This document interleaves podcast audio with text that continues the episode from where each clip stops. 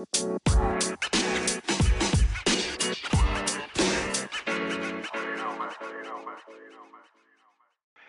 guys, what's going on? What's going on? So glad to be back. Glad we here. So glad we here.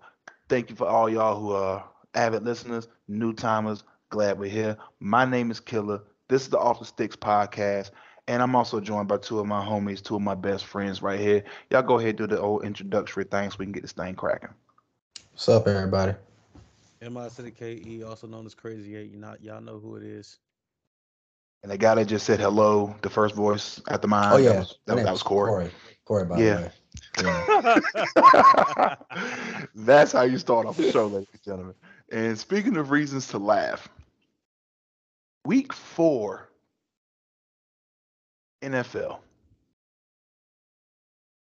was extremely weird. If anyone really like looks like knows football the way we know it, it was weird. Teams that won didn't it didn't really feel like real victories.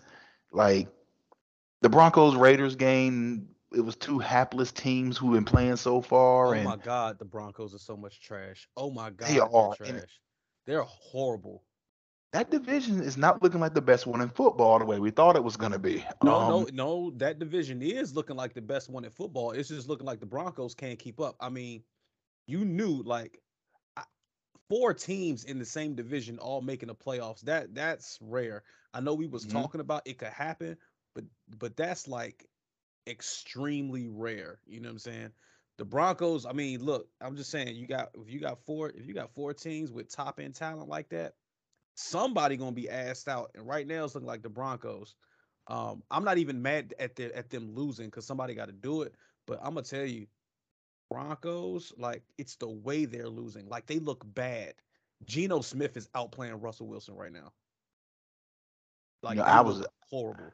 I was just about to bring up Geno because the Seahawks look good. Uh, They do. And I know in our preseason show, we we we really let them have it. Um we really Oh, let the Seahawks did. have it. We, yeah, we And we also let the Giants have it. And the Giants are three and one. The Seahawks, I believe, are what two and two. Um uh, yeah. See, I think yeah, Seahawks, Seahawks, Seahawks are two and two. So, and on top of that, they beat a team that I liked coming into this. I liked Detroit coming into this season. It was a kind of a shocking pick. They can score with anybody, but they also they they bleed points. They defensively, like they can't with a blanket. They still couldn't cover you. Like it's ridiculous how many points they give up, and that's going to be a big problem. But at least they know come April, we know what their first picks are going to be. They're going to be on the defensive side of the football. So that's kind of where that's headed. But Seattle looks really good. Um, Uh, the well- well, Cowboys have played well. I I'm not gonna say Seattle looks really good. Seattle looks better than we thought. which is Can, can in we, can we- comparison.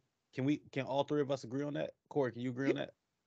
See, the Seahawks don't look good, but they look better than we thought.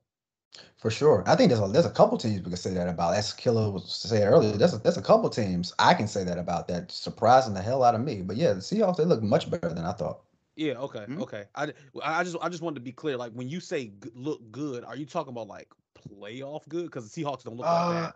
okay, okay. When I say look good, I'm saying they are exceeding expectations. Okay, okay. just they're. They're not a dumpster fire. Like- not a dumpster yeah, like- fire like- like, I thought. like they if we- be. Exactly. Like like if we had to compare where we had them at to where they are. Like for example, the Atlanta Falcons. We didn't see Atlanta playing as well as they are. No. I thought Carolina was better. And they're not. Atlanta is playing solid football. They're exceeding expectations. And on top of that, if you can take t- you if you can take it to the Cleveland Browns the way they did, I mean, I know it's a three point game, but they took it to Cleveland. And Cleveland might be the most physical football team in the entire NFL. And they took it to them. That shows me something that they didn't have over the last two to three years. And on top of that, when you're playing against terrible expectations, you're basically playing with house money, so you're playing relaxed anyway. There's no expectation in Atlanta. There was no expectation in Seattle. There was no expectation with the New York football giants. And right now they're playing like they don't have to meet any expectations. Because right now, I still don't, and this is kind of barreling into a different subject a little bit here, but looking at the NFC East, I can say this is probably the best coaching jobs that I've seen outside of Washington. I just so want to far. be, I just want to be clear. And I don't know what Corey gonna say. NFC East is the best division in the NFC. I don't care what anybody says. They can y'all can think I'm crazy. I don't give a shit. You got a four and 0 team and two three and one teams. It's the best division in the NFC. And Mhm. people gonna think people gonna think that that's a wild statement because people gonna be looking at like the talent and and for the last what four or five years people have been used to calling the NFC East the NFC least. So it sounds like a it sounds like a like a crazy comment, but name another division. Name name to name two more divisions that have three teams um at, th- at that have three teams above 500 right now. Above 500 or Three- at 500? No, three teams above 500. And there's not one. I, The- the shockingly NFC enough, the, the NFC West is all two and two. The NFC West is all two and two. You have the Bucks and the Falcons at two and two, the Saints and Panthers at one and three apiece.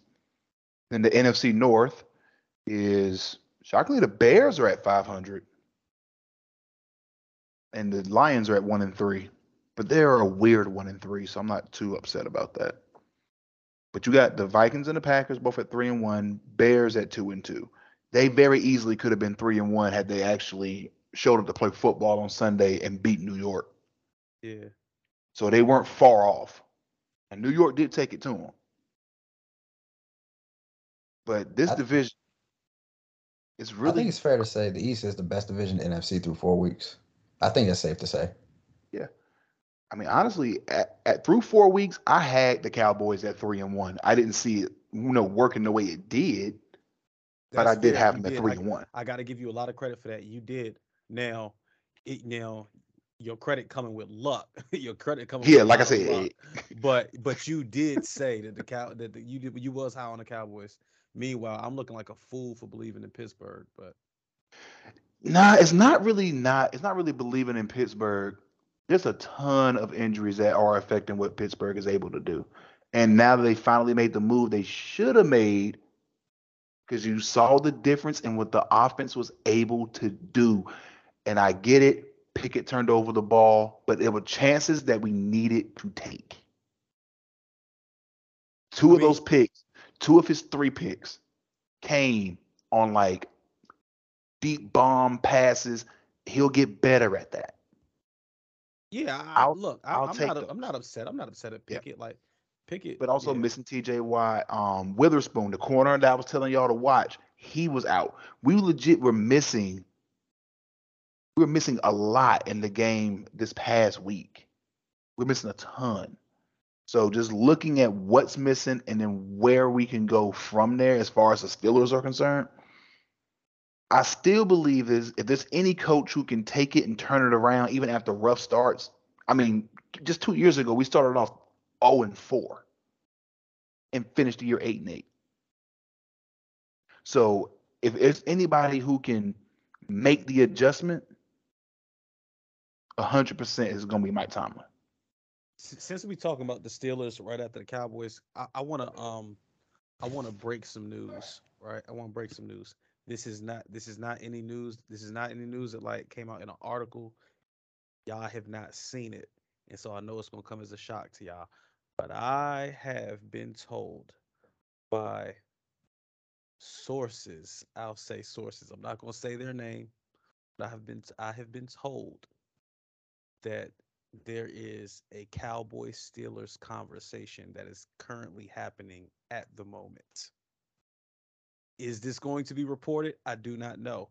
How true is this? I do not know.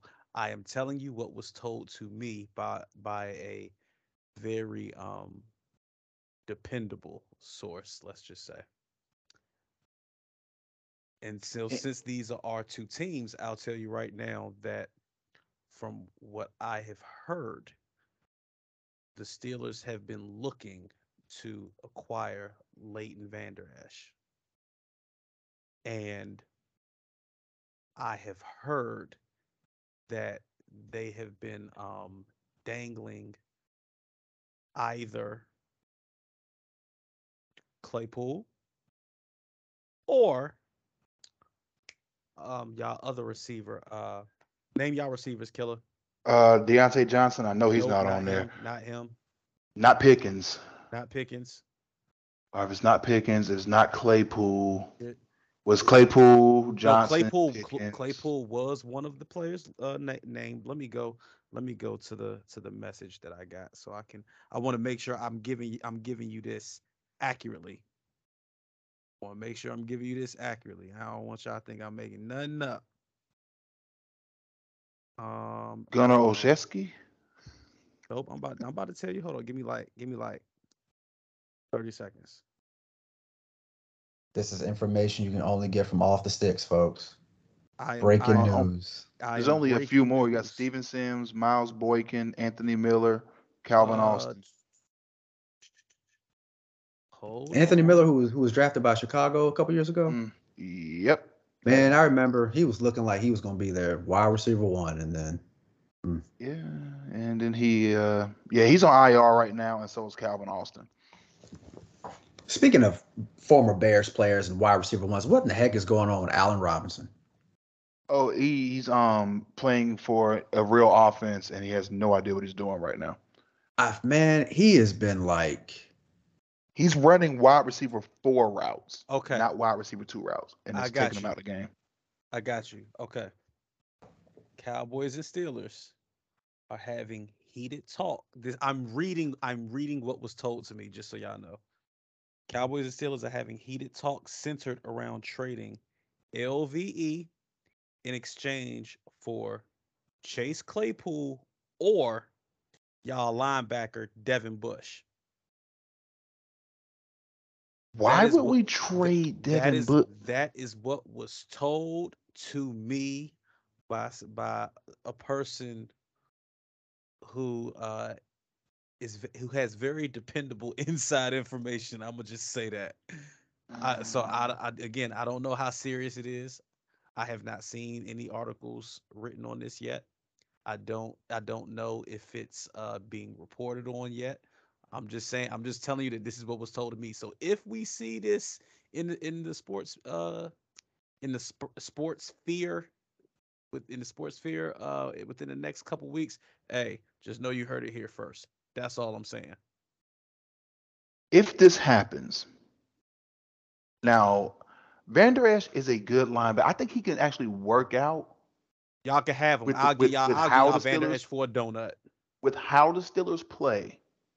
I think that could work for us. But I don't see us giving up two players for LVE. No, no, It's no, not two. or- not yeah, two, yeah. I'm about to say not it's got to be one or the other. And to be Yeah. honest with you, I would make the move if it's Devin Bush, not if it's Chase. We need that deep downfield threat. I know George Pickens can be that, but Lord, isn't two better than one? So I, I keep Claypool, him with Pickens, him with Diontae Johnson, Pat Freiermuth, Najee Harris. Let that offense be that, be what the offense is gonna be. The defense is where we need a, a lot of moves. Need to free up some stuff. I mean, Devin Bush has what I think 19 tackles so far this year, or something like that. So it's not like he's a surefire go and get it kind of a tackler. And on top of that, I think if that move happens, you get Devin Bush and you play Devin Bush at that middle linebacker spot, probably the left inside. Well, y'all play a 4-3, right? Yeah, we play a four three. Yeah, so play him at the mic, and then you can that way you can just let Parsons just be Parsons. It'll actually free him up even more. So if that trade is made, I think the Cowboys are the ultimate winners on that trade. If that trade is made, the Cowboys are the bona fide winners on that trade because we got rid of Leighton Vander Esch. I can't stand Leighton Vander Esch. Corey, no, I can't stand him. I I like I cannot stand Leighton Vander Esch. I never Oh. wanted him in the first place.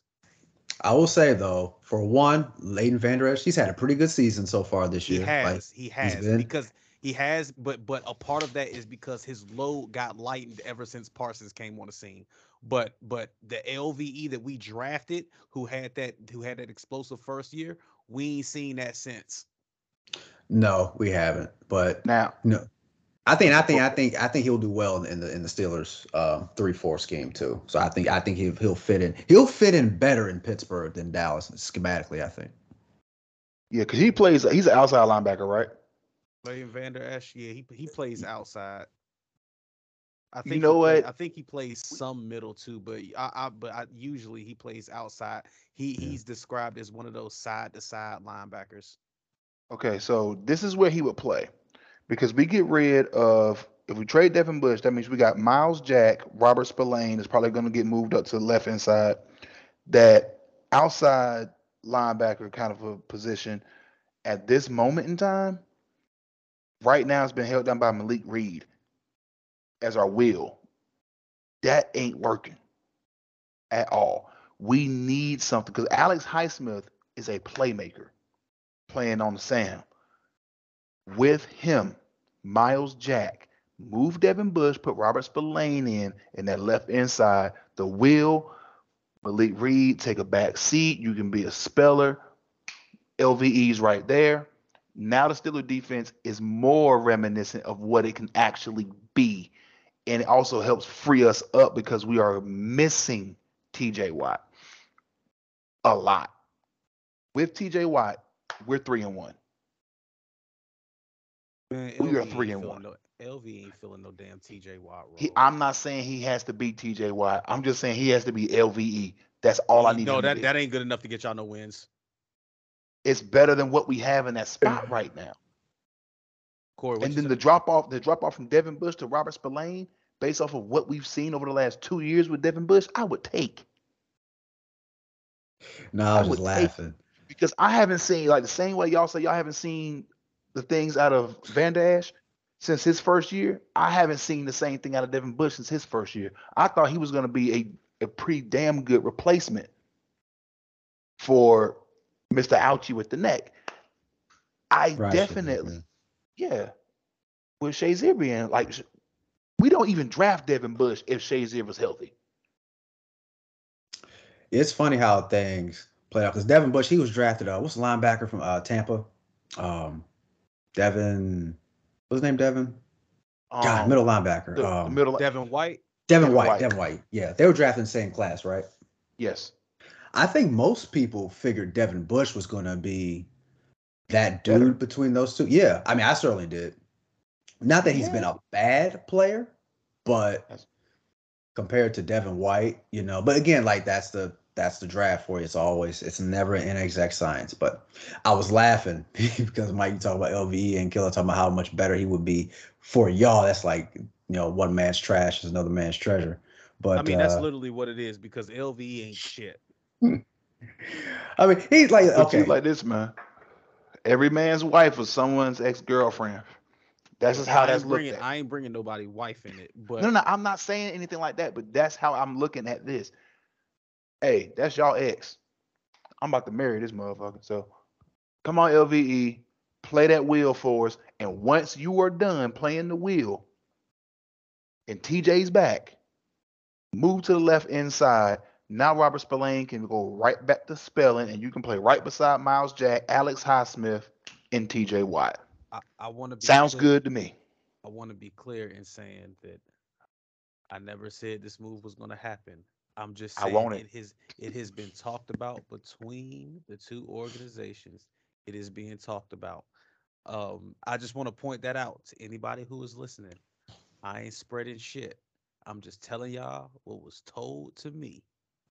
But just know, if y'all see it, just know where it came from first. hmm And just to let y'all know why the Steelers are also one and three at this moment. Defensively, these are guys who are either questionable or doubtful or out. TJ Watt, Cameron Heyward, Ahkello Witherspoon, the corner I was telling you guys about in preseason, Terrell Edmunds, Minkah Fitzpatrick, Cameron Sutton. That's our whole goddamn secondary. Damn, they're out. Either doubtful or questionable, Oh, or out completely.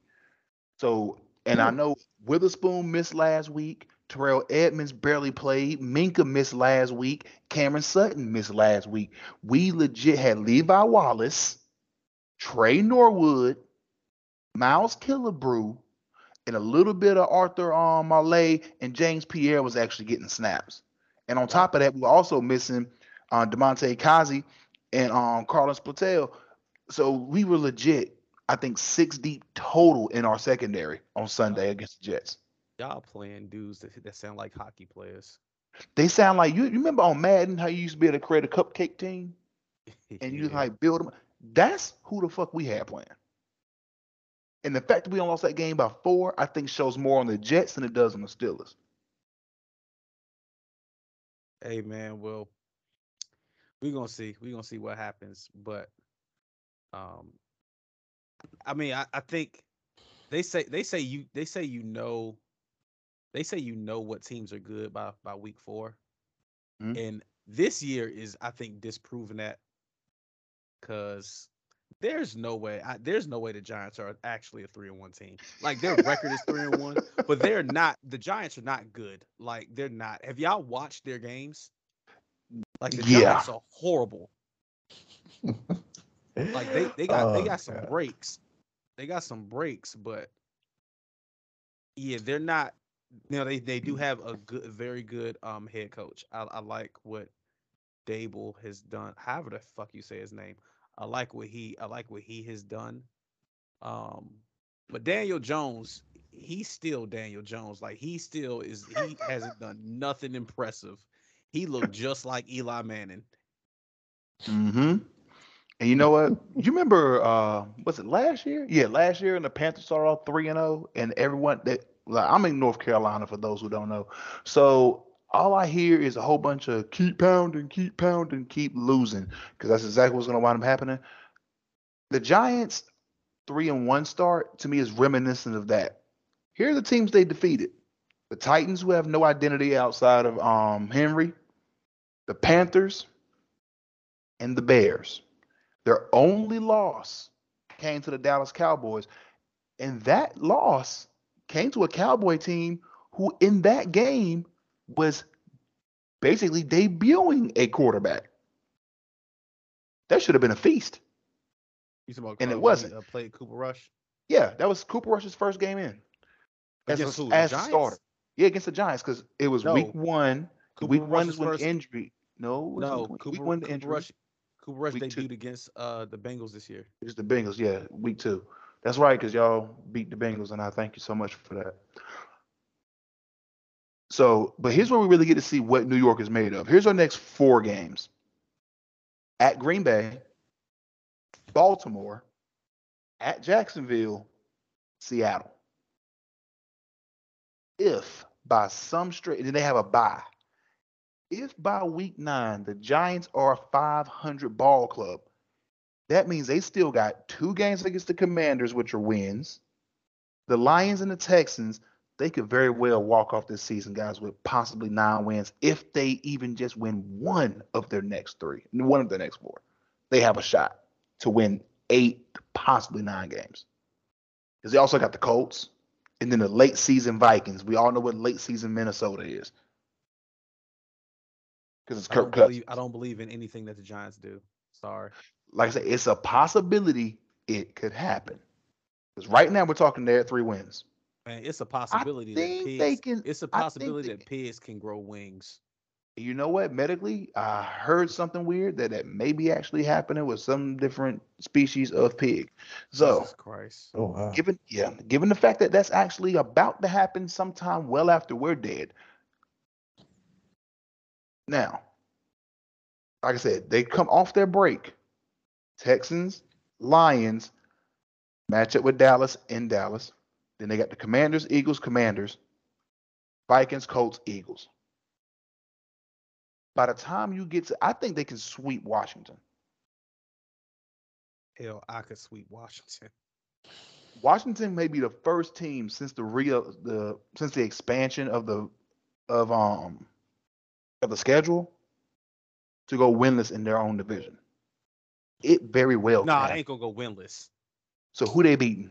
The Giants, they going they going look, they look the NFC East, no matter how bad a team is in the NFC East, when it comes to the to the NFC East division games, ain't Mhm. nobody going winless. Like like nobody's going win. You might go undefeated. The Cowboys went undefeated in the division last year.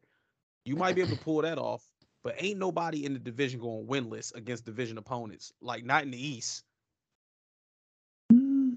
All right, we'll, we'll see. If there's any year it could happen to Washington, it would be this year, I will say And that- this though. and that's because of coaching. I think coaching is going to be the difference in those games between New York and Washington. No, Washington got a good coach. I know Ron Rivera. I'm I'm familiar with. him. Washington got a good coach. It ain't because of coaching. It's because of motherfucking Carson Wentz. He's the worst quarterback in all of football. Huh? He is the Yeah. worst. He is worse than Marcus Mariota. He is worse than Geno Smith. He has played ru- worse than uh, Russell Wilson. Mitchell He- Trubisky. He is worse than Davis Mills. He is worse than Jacoby Brissett. Uh, um, J- Mitchell bad. Trubisky. he bad. He ain't worse than Trubisky. He bad. Mitchell Trubisky. No, Carson Wentz is worse than Mitchell Trubisky. Uh-uh. Yeah. Nah. Yeah, Carson. Nah, I, I, I, I, I just can't. I can't. I can't. Mike. You just saying that. You just saying that because you're on your team. I, love you like a brother, but no. You just uh-uh. said you just said that because your quarterback it was Mitch Trubisky before he got replaced. But Carson Wentz is worse. Carson Wentz is so bad they need to go back to Taylor Heinicke. I don't know why they moved off Taylor Heinicke. He was actually winning them football games. Uh, No, I mean he he was winning them like one game, uh, one out of every three games. I mean, if you count that as winning games. I mean, for Washington, He yeah. took him to the playoffs two years ago, right? Yeah, at Because they seven played and Tampa. They played Tampa. At Okay. seven and nine. And it was a competitive game on Yeah, top it was. it. It was a no, was the, a the playoff competitive game game. was competitive, but they still went to the playoffs off of a seven and nine record. And we've seen the team win a playoff game with a seven and nine And- record. Seattle. And the only oh, reason, God. Only I hate reason, that season. The only reason why they went to the playoffs two years ago was because that got hurt. Freaking Shaun Alexander. Anyway. Shaun Alexander. No, that wasn't Shaun Alexander. That was um, yeah, Marshawn Lynch. That was Marshawn Lynch. No, that was, no. We talking about the 05? Was it 05? That was Marshawn Lynch, 7 and 9. I could have sworn the Seahawks was 7 and 9 with Sean it Alexander. Was, it was, it was 7 and 9 with Marshawn Lynch. What year was this? Oh, I want to say it was 09? I'm, I'm thinking about 05, 06. Oh no, Yeah, 05, Marshawn Lynch- they Marshawn actually Lynch made the Super Bowl. in Seattle in 05. Right. 05, So 06, Seattle made the Super Bowl. It wasn't 05. Then. I remember because they lost to they lost to my Steelers, twenty to ten. That one I remember. Now the um team that you're talking about was Marshawn Lynch. I want to say it was 2008 9, which goes down in NFL history as the weirdest, weirdest season. I think there was an 11 and I think the Patriots went 11 and 5 and missed the postseason. That's how weird that year was. Oh yeah, you're right. They went 13 and three that year with um, Shaun Alexander. You're right. My bad. That was Shaun Alexander's MVP season, if I remember Yeah. correctly. yeah, you're right. Now, that Seattle team belonged because the following year, Dallas, y'all had them on the ropes in the play in the playoffs in the wild card, and it was the Mhm. Romo bot snap. That Oh, that okay. My bad. So that's when I'm thinking because that's when they went nine and seven. That's the one I'm Mhm. thinking about. Yeah, okay, because that's what they beat us. Yeah, yeah, okay. yeah. Now they were the first team to be under 500, make the playoffs, and win a game because they beat Yeah, Seattle, not Seattle, but on New Orleans the year after New Orleans won the Super Bowl. And people thought they were going to run it back because they were instantly looking past Seattle. And I was like, they won their division. That counts for something. And they they did it most most impressive playoff run, not a playoff run, but a run in the a running play in the playoffs. That was the most impressive run play in the playoffs I've ever seen. I mean, you stiff on the same guy twice. That means you slowed down to do it the second time. Like without using your mouth, you called this grown man a bitch with your hands. That was that was impressive to me. But yeah, I think that was 0809. But yeah, New York has a opportunity, especially if they find a way to win You still talking about the two of these games. I'm just saying, just taking it back to that end point. They could win eight games, maybe even nine. It's there. They could You do it. what? Set themselves up for it. I hope they do, because then they draft pick won't be that great. It'll be a mediocre draft pick. well, let's be honest. Everybody gets a good draft pick in the NFL because of how much talent comes in. It's just who you select. But there's way more talent in the NFL draft pick in the first round than in comparison to any other leagues. Typically, any other league you look at after you get past pick five, it really don't freaking matter. And that's just recent history for the most part. Now you got You you got guys who, who do Micah bubble Parsons like- was 12. exactly outside the top five, and you still getting quality. I mean, ain't we're- nobody we're- say, we're- ain't we're- nobody- we're- I'm just saying nobody- you get way more quality, so it doesn't five. really matter where you finish. You're still gonna get a quality player. we ain't talking about the NBA draft. The NBA draft is like the top five. They bona fide starters. Everybody else is, is like it, it, it's weird. But Yeah. the NFL, I mean, yeah, first round. If you get a, a first round pick, your first round pick should be should be a Should be starter good. I believe your first one to three are gonna play. Rounds one through three, they're gonna see the field. I mean, you see that right now at Pittsburgh. Our top three are getting significant time. Ideally, that's what you want. The 1st Mhm. three picks. Ideally. Even if your team is good, shit, take a look at Kansas City. Their first three picks are all playing starters. It's there. This, that's it. the draft is way deeper in the NFL. And that's because positions, way more schools, more exposure, way more talent. And on top of that, the youth scene for the NFL for football, while we were coming up, was better Yeah. than what it was in the basketball sense. I'm a, I'm a look. This this is what I'm gonna do. I, I'm gonna go down a list of teams that I feel like are pretenders. Mhm. The Giants are pretenders. I don't care what nobody say. They three and one right now. They are not. They are not a playoff team, man. Um, the Vikings. They're not. They're not a three and one team. They- They're they're not like they they are three and one, but they they they're not good. you know what I mean? Um, Mhm. I, I want to say I, I want to say the Cowboys as well, but I have doubted them all year, and they've continued to prove. So, you know, I'm gonna leave them alone. They the Cowboys deserve a lot of credit what they've been doing. Um, who else is a um? What other teams are three and one? Um, oh, Dolphins. isn't Oakland two and two? Oakland just won their first game, They're one and three. One and three. one and three. Yeah, they they're a better team than that. Well, they should be. Oakland, I think, is is probably Oakland. You know what? The AFC West might be the biggest disappointment. Mm-hmm. Yeah, The for AFC, sure. the AFC West might be the biggest disappointment. The Chargers have disappointed has have disappointed me. Oakland or Las Vegas has disappointed has disappointed me, and Denver. Mm-hmm.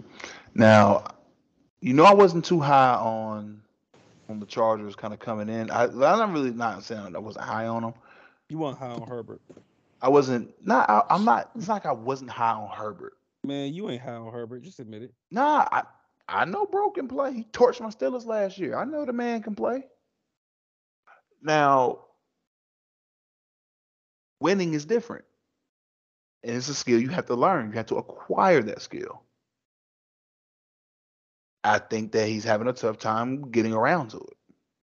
I don't. The man won 11 games last year. No, he didn't. Yes, he did. Won seven.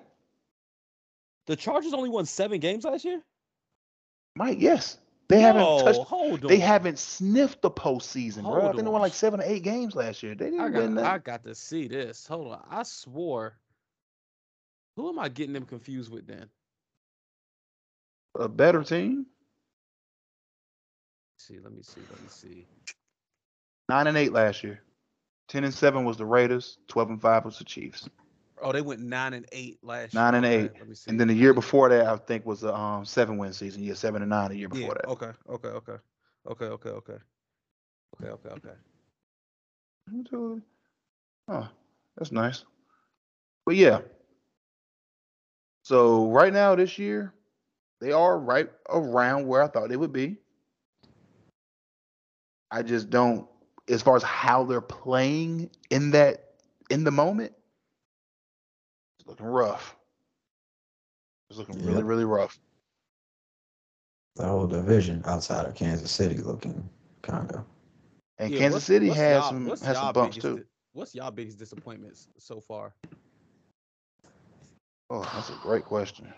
Denver for sure. Um, Mm, I'm trying to think. Denver for sure. Colts slight disappointment for me, just because I thought they'd be better than this. Even with Matt Ryan as a de- as a declining player, I still thought they'd be better than this. Um,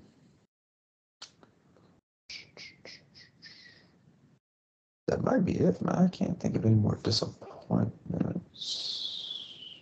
I'm gonna go with the Baltimore Ravens. They should Uh, be four and zero Hmm. right I now. think the Ravens. I think the Ravens are good. Are a good pick for disappointment. They should be four and zero right now. I think the Ravens are a good pick for disappointment. John Harbaugh uh, made a terrible coaching decision to kick to not kick the field goal. He's made terrible coaching decisions every year for the last three years. He single handedly last year cost them the division and a playoff berth by going for it on fourth down four games in a row when you just could have you got the best kicker that God has ever placed on this earth. Let this man kick the goddamn ball. He can kick it from the parking lot against the wind. Let him do it. He's good from 70. Let him do it. You are never out of his range.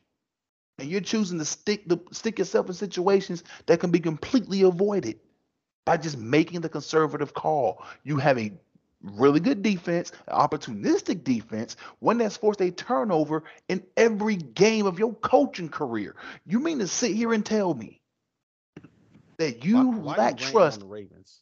it it's infuriating to have a team that's that talented be this mediocre They're year not after that year, talented. and they're a, stop they're a they're a rival team, and They're not that talented. They have a talented quarterback. They have a talented cornerback. But let's let's stop acting like Baltimore is is uber talented. Their their their their receivers are Devin Duvernay, and I don't know who else they got at receiver. Who's the other one? oh, the other one I ran it on last uh, two weeks ago. I don't Oh, know. and I did. I, the he's the first. He was a first round pick. But- Um, You don't even know. yeah, it was the bro. bro now I was yo, this is Uh. I, I, That's what look. he- hey Corey, he look, like he like top Wait. twenty in receiving yards. I can't remember this dude's man, name. it's only been four weeks. I, don't nobody care about no stats right now. It's only been 4 I'm, weeks. I'm just I'm just saying that's where he is right now. Don't nobody care about no no stats right now. I- It If don't anybody if if anybody start talking about stats in week four, they got a problem. It's a small sample size right now. Stats going to change. We ain't talking about no damn stats. Let's really look at the Ravens for who they are. The Ravens got a good coach. The Ravens got a good quarterback. They got a good cornerback. That's it. Who's on their offensive line that's good? Name somebody. You can't.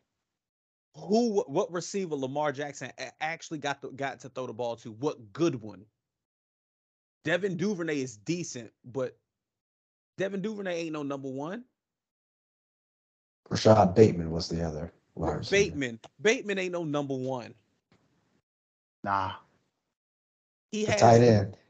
Mark Andrews. He's he ha- that's his best weapon. That's a damn shame. His number one receiver is the tight end. That was Kansas City's whole the, 40, offense. the 49ers at least got a number one in Debo and Kittle. Like the Ravens. Aiyuk too. The, the Ravens, I, Aiyuk's a number two. Uh, the Ravens have the Ravens don't even have a receiver as good as Aiyuk. And so and so when you sit there and say that the Ravens are are so talented and it's frustrating, I don't understand why you ran and why you frustrated. They not talented.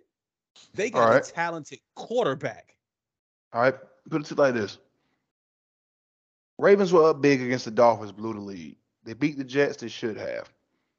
The Patriots, they should have beat, and the Bills, they were up on them as well. They were actually physically imposing their will against the Buffalo Bills. Okay. Easily, this team should be four and zero right now. Letting it slip, play calling. Look, I'm not ranting necessarily against the Ravens.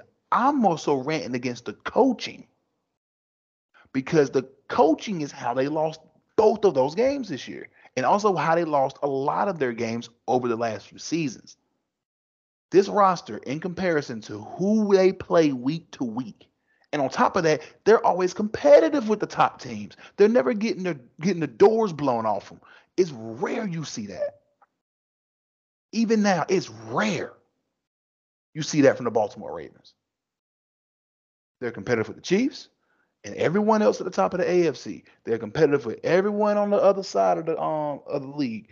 It's just what it is. They are a very competitive ball club year over year who should be winning more games than they do because they get in their own damn way. If you run the ball against Miami, they don't have a chance to come back, even if you go three and out. But they just decided not to do it. The Ra- the Ravens have made bonehead decisions. That that is a fact, and they should they should absolutely be undefeated right now because of Lamar Jackson. They really should be. Um, My man on God mode right now. but uh, no, he on contract year mode. um, you know, he's trying to get paid. Um, but They should have paid that man in October. they they should they should have been paid that man Should have gave that man that money. let Lamar hit the open market. Oh my lord. Boy, I'm dumping so much. I'm dumping everything. Please come play. You, you want to piss off Baltimore? Suit up for the Steelers. Man, this thing- nah, th- this, he ain't even. in- Here's what he- I know he it don't don't. I know it's got- not gonna happen. Yeah, he don't even got Steelers DNA. I'll be honest, bro. We would change our DNA for that man. And on top of that, he knows that he knows we got weapons. we'll definitely we, we know how to draft. What, We'll get you weapons- your what weapons. weapons y'all got? Name one receiver they got that's better than Diontae Johnson. Chase Claypool will go there and be there one. George Pickens can go there and be their I, one. I just, a- I mean, y'all don't have a number one receiver to me. Pittsburgh does not have a number one receiver to me. in comparison to out, outside of Y'all have better receivers than Baltimore, absolutely. yeah by a mile. Yeah, yeah, absolutely. I'm, I'm not debating that. I'm just saying y'all don't. I think Pickens is gonna end up being y'all number one receiver, but he just gotta, he gotta prove it. He gotta show it. Um, he shows me hints of Hines Ward when I watch him play. I think he, I, should, I, I think he gonna be, I think he can be greater than Hines Ward. I hope he can be greater than Hines Ward. Oh, you and me both. God, so, something Hines about them Ward was wide receivers just does in Pittsburgh. I don't know I what don't, it is. I don't, I don't like Hines Ward deserved to go to the Hall of Fame, and I'm gonna talk about that later on in the show because Mhm. uh, I'm gonna talk about the the 23 Hall of Fame class, um, the finalists for it. But and Hines Ward, and Hines Ward is one of the finalists, one of the uh, 129 finalists. Hines Ward deserved to go to the Hall of Fame, but it's receivers like him that used to piss me off because he don't, he ain't do nothing special. He he was consistent. He just ain't do nothing special at all. You know what's crazy? He is the football version of like Tim Duncan Yes, yes, I agree with that. Mm, yeah. because very very res- re- very respectable like you, you gotta you gotta guard him because if not he'll torch you but he don't got explosive speed he's he doesn't got like like he's not like a flashy player. He's just gonna catch the ball and and do his job and then go to the sideline. Like he it's it's it's very it's very vanilla with Hines Ward. So I never Mhm. li- I never liked him. I appreciated his game but I never I thought his game I thought his game was just boring. Yeah, he brought it between the hashes, different than almost any receiver. You know, better yet, he's a 1970s wide receiver who played in a different era.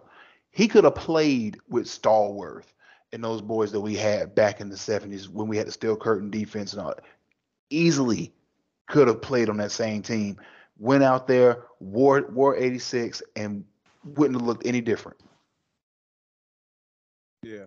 Yeah. Now, where I really what I what I really like about Hines is that even when he got older and you knew we were about to go to Santonio Holmes and those guys, you still knew there was a spot for him in that receiving core. Even though it was no longer as the one, when he got bumped down to the two. And then from the two to the three, you still kind of knew there was a spot for him. And the fact that the Steelers were good enough in the play call to make sure he got catch number 1000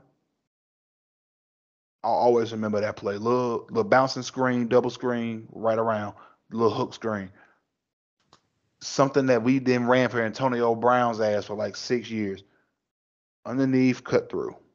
It's just what it is. I've always loved hines for that. On top of that i want a wide receiver that's going to block and hines ward is going to do more than block. He's going to He's You- gonna take a guy out. Look, hey, can we get off Hines Ward? like, yo, yeah, you about to have me over here fanboying. Pickett. but Pick, Pickens- Pickens, Pickens can needs- be as good as he is. As good as No, he was. Pickens. Should, Pickens should be better than he is, if you ask me. I think. I think when I see Pickens, I'm like, I'm not saying this is who he is now, but I'm saying Pickens to me, he.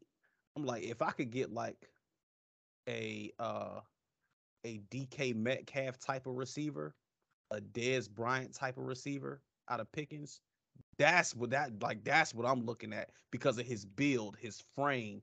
Uh, like he he he big and solid, he's strong. Like like you know what I'm saying. Like I'm trying I'm trying to I'm trying to like give him go routes and, and go and go get the ball. You know what I'm saying. Like I'm not saying he got to be as good as DK or, or or whatever. I'm talking about like his play style.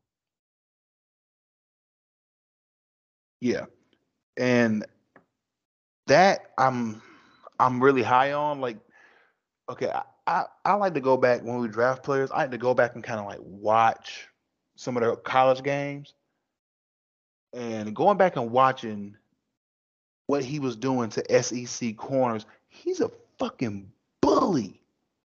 I mean, he comes off the ball with intent to kill. I haven't seen a wide receiver get out and block like that. Damn, honestly, since Hines, He, he, he like back on this engage with it. No, I'm just saying, engage and love it. Wide receivers hate blocking. They rather on run plays, they rather stand there and talk to the corner. They don't want to engage. I'm dealing. We, we deal with that uh, as far as coaches in the youth game. We deal with that already. Don't know why receivers want to block. How did we get here? He wants I thought, to. I thought. How did we get here? I thought we was talking about Baltimore. I don't know. You brought it up. Oh no, you said uh, you said that y'all. Oh, got, it, it was uh, about we got we got yeah we got more weapons. if, if clear as day, a free yeah. agent. Yeah. I mean, now granted, players who play for the Steelers don't go and sign with the Ravens, and players that play for the Ravens don't go and sign with the Steelers. That's that's like you don't do that. That's just something that don't happen. We don't. Are we're we're rivals, and we almost we have no shared players from that that I know of. Man, fuck that. Whoever giving the bag, that's where you go at. Yeah, I mean now nowadays I think it's more about you know getting your bread, especially since you aren't you aren't getting the bread from your cheap ass franchise. Baltimore not gonna let him go. who did gonna get his money. everything they could to not give you a chance to succeed, and you just told them, "Hold my beer." Nah, but I agree, Corey. Baltimore ain't gonna let him go. Um, Baltimore not gonna let him go.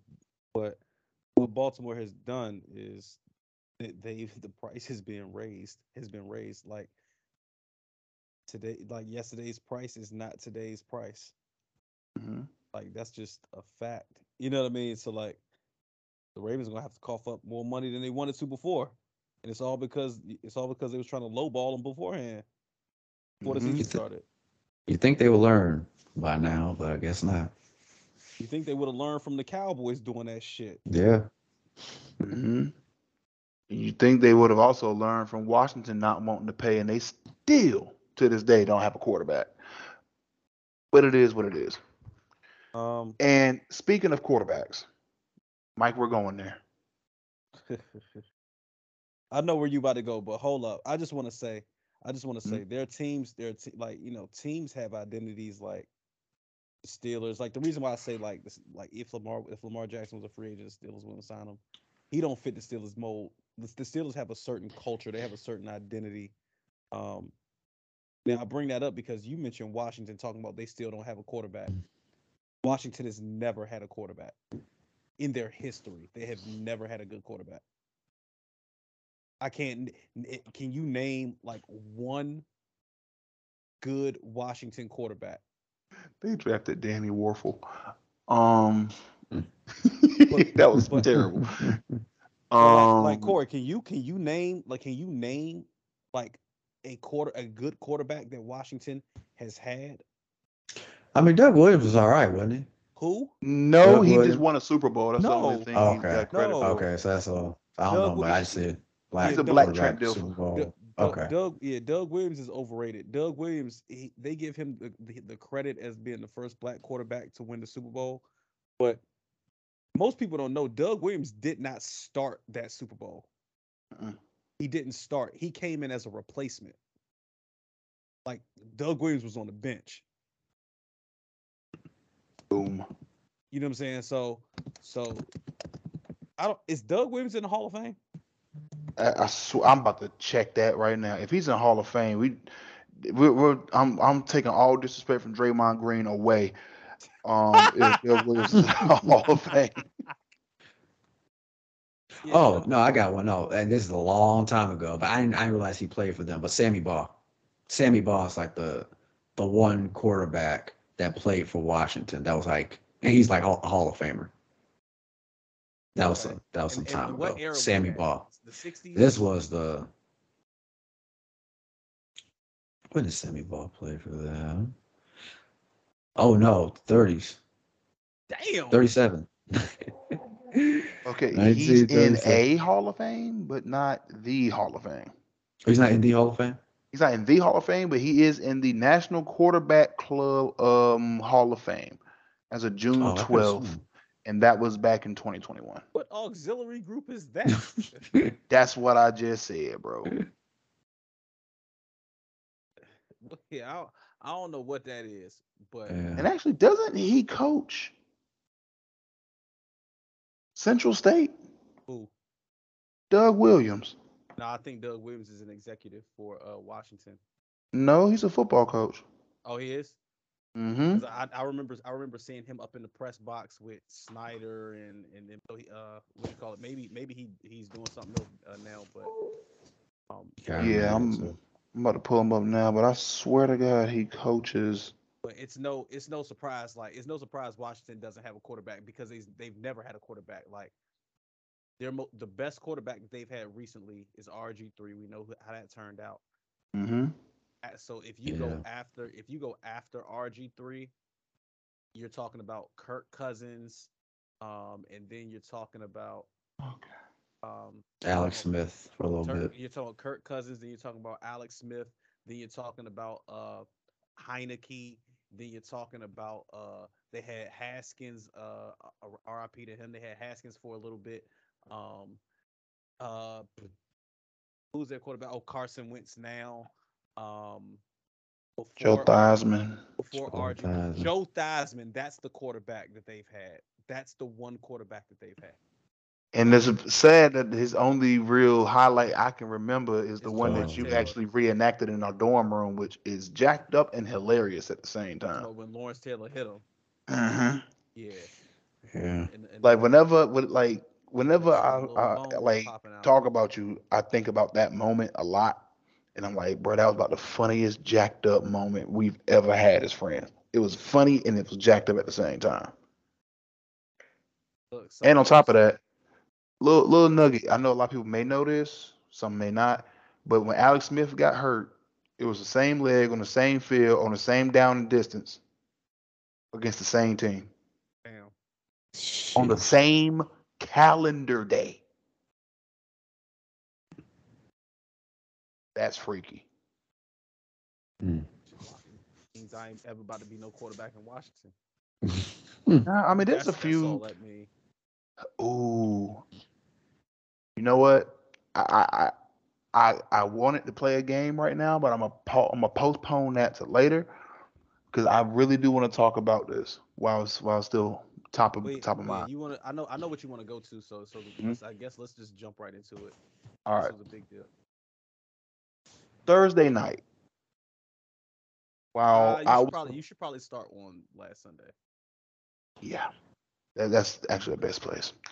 So week three, Dolphins quarterback Tua takes a shot, goes out with a concussion, comes back in and finishes that game. Mistake number one. With all of the CTE and everything, you don't let that guy come back in that game. Let alone Thursday. Four fucking days, not even full days. You trot him back onto the field, RG3 style, and feed him to the goddamn wolves. Now, I've, as a coach now, I have to save my players from themselves, and I see it. I understand wanting to play it. I understand wanting to be out there, wanting to ride with your boys. I get it. But sometimes you gotta live to play another down, not this one.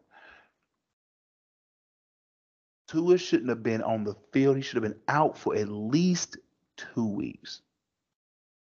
If that is who you are hitching the future of your franchise to, you do that. And if not, you don't jeopardize not just this man's future in the league, but his life. Was in your hands, Miami. And you almost fucked that man. If it wasn't for the fact that they got him to the hospital as fast as they did, because what I saw on that field, the hit wasn't the problem. It was the fact he was out there in the first place. Because the hit was average. The hit itself was average. We see that hit every game, multiple times in the game. Nothing odd about the hit. What was different was that you had a player with a brain injury on the field taking that hit. And what I saw after he took that hit scared the holy hell out of me. As a coach, as a former football player, and as a father now, scared the holy hell out of me. Because all I could see was a coach who I'm trusting my son to allowing him to do something like that. Or even one that I played for doing something like that. I got concussed in high school my sophomore year. I missed the next two weeks. I was good to go after one. Coach Blaylock was like, sit down. You're you're you're not touching a blade of grass until I say you're ready. And I appreciate him for that. Because had I gone back out there, I probably would have been concussed again, and that would have been the end of it all. So thank you, Coach Blaylock. If you are listening, thank you. Now, with Tua, when I saw his hands do the little stroke, the stroke thing, part of me said that's it for the season. If that's me, if that's if that's my quarterback and I'm riding or dying with him, I'm done for the year with him. That's it. I ride with whoever the backup is, and if I'm Miami, I just look in the draft at this point. But to get to the punishment side of things, those coaches should be fined. And whoever is over medical, fired. Corey, what you think, yo? So I agree with a lot with what Killa said, ex- except from the standpoint of I don't think the coaches should be fined, only from this standpoint. Like, kill everything you said, you know, you understand, and we all understand you want to go out there and, and you want to put your, you know, you want to go out there and play for your team, for your teammates. And I'm pretty sure I don't I don't know the Dolphins protocol, their process, like no concussion protocol, medical protocol. But I Tua had to have passed some tests to be able to touch the field in the first place. Like we all can agree with that. But and this is why I don't blame the coaches. And I blame more so the medical. Even if Tua passed all of his tests, like he passed his medical protocol with flying colors, it has come out now that players have talked about now that even players who still have concussions are able to pass concussion protocol. Like even if you feel good and you convince yourself you're good, or and some players don't didn't even don't even know they have concussions, and yet they're still able to pass concussion protocol. To me, that's more of an indictment on medical, more so than coaching. Because if I'm a coach and I say, "Hey, my guy passed all his his medical, he he passed all his tests, he should be good to go," right? Then killer, if you're the doctor, you say, "Yeah, he passed all his tests, but he's under my care." And I think it'd be best if he sat out for at least a week or two, especially if you're playing on a short week. Like if if you doing even if you want to say, okay, they're playing again uh, next Sunday, okay, it's touch and go, we'll see. But on a short week, definitely not. Like that's where I say, even if the coaches say want him to play, that's when the medical team have to say no. Because a medical doctor in this situation oh, should overrule the coach because that player is under medical under that doctor's care. So to me, I'm sure the Dolphins went through their typical protocol with how they go about concussions. And but also I think this is also we're all a little bit culpable in this. And I'm when I say all, I don't necessarily mean us three specifically.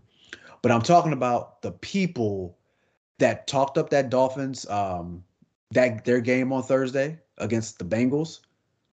When they when they hit the field on Thursday, what media outlet was talking about Tua and the Dolphins and their concussion protocol?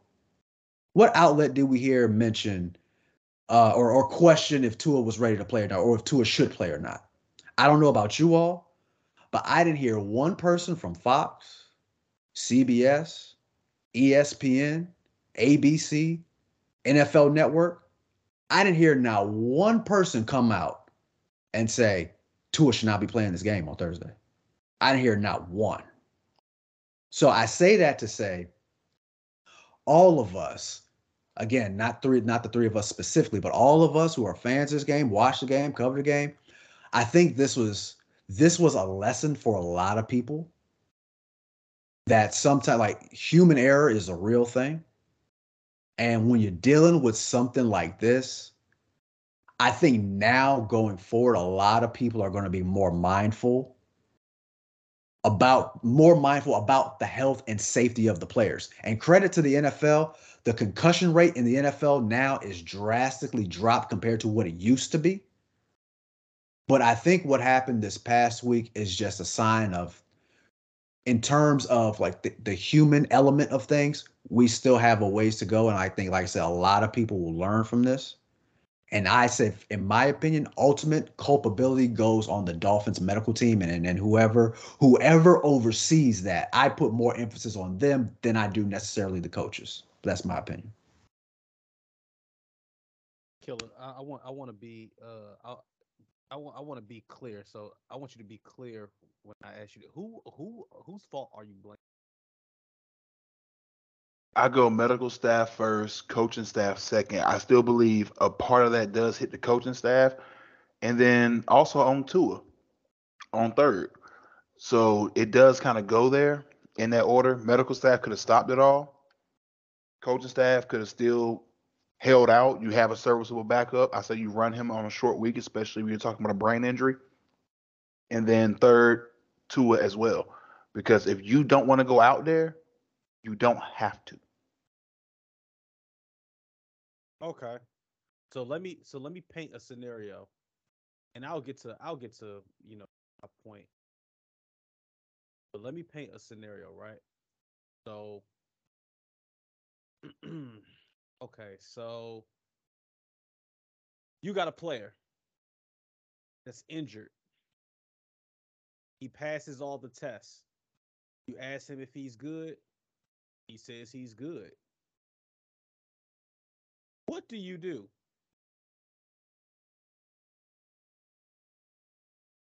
You let that guy run, of course.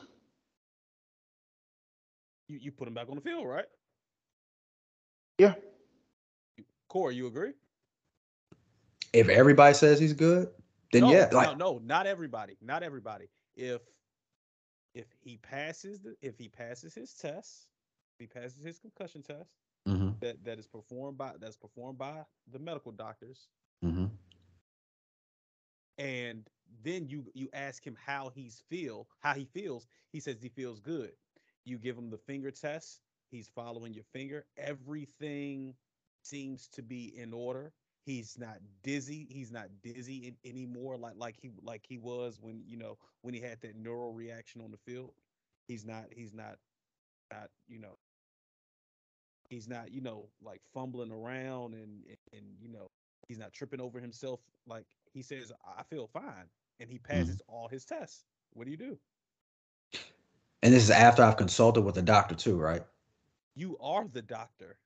Oh, if I am the do- uh, sh- he passes all of his tests. He passes all of his tests. He pa- he he goes through the protocol the way that the way that it absolutely should be he tells you that he feels fine like he you ask him you know do you remember what happened? Yes i remember what happened. Uh do you feel dizzy? No. Can you follow my finger? Sure. Uh he does all the tests. Everything is good. He says he feels fine. You now you the doctor have to report to the coaching staff I, Tua passed all his tests. Said he feels fine. Wouldn't you as the doctor recommend that he go back out there me being me on a short week, no, I wouldn't. If if now if we if we just if we're specifically talking like a concussion or what we think could have been a concussion, me being on the safe. he wasn't, he wasn't diagnosed with a concussion um before this before the thursday game Okay, but just just looking how he looked, the way he walked off the field, I probably would have said no. If like if the game was on a Sunday, I I probably would have cleared up. Thursday, no. That but that's just me being me. Okay, okay, that's fair. The reason why I bring that up is because I don't think this is the coach's fault. I don't think this is the Dolphins organization's fault. The doctor, the, the doctor that worked on Tua that got fired, I don't think it's his fault. I this is the fault of the NFL. They are the ones who had who put the protocols in place in the first place. He passed the protocols that the NFL put in place, and those protocols, as it turned out, are not enough which is why they immediately made changes to it. This is the NFL's fault. The doctor, the doctor that worked on Tua, yeah, he got fired because somebody had to take the fall for it because because of it was an ugly sight. So yeah, the doctor got fired. But that's to make that's to make the public feel good about what happened. My thing is, what if the doctor did exactly everything that he was supposed to do? And he said, "Hey, Tua passed all the tests he good to go. And Mike McDaniel's coach. Put him put him out there. What do you do? You followed you followed the rules. You followed the rules. The NFL has stated these are the protocols. The NFL has stated if he passes these protocols, then he's good to go. So, Killer, what do you do? Because and, the reason why I'm asking you, Killer, is because you didn't put any blame on the league at all, which is entirely unfair. Mm. You know, and as you were making your point, it was something that honestly I really didn't put much thought into that angle of it. So I would call it more oversight than anything on my side. But Be- because, yeah, yeah, the, the NFL does definitely need to take some culpability here. And once you said it, I was like, damn, that was political as fuck. Because okay, damn, we made a mistake at the top. Okay, start looking down the ladder. Who can we blame? Which is basically kind of how it sat. And I was like, well, damn, that's exactly how that shit happened. Now- So now, now, I, now, I will say, hold on, before you get in your bag, what I will Mhm. say is that the, I am not absolving the organization of blame. They, they, ha, they are a part of the blame, and the reason why they are a part of the blame is because they did some sketchy shit. That when Tua came back after after uh after the injury in the in the in the in week three, they fucked around and said it wasn't a head injury, it was a back injury.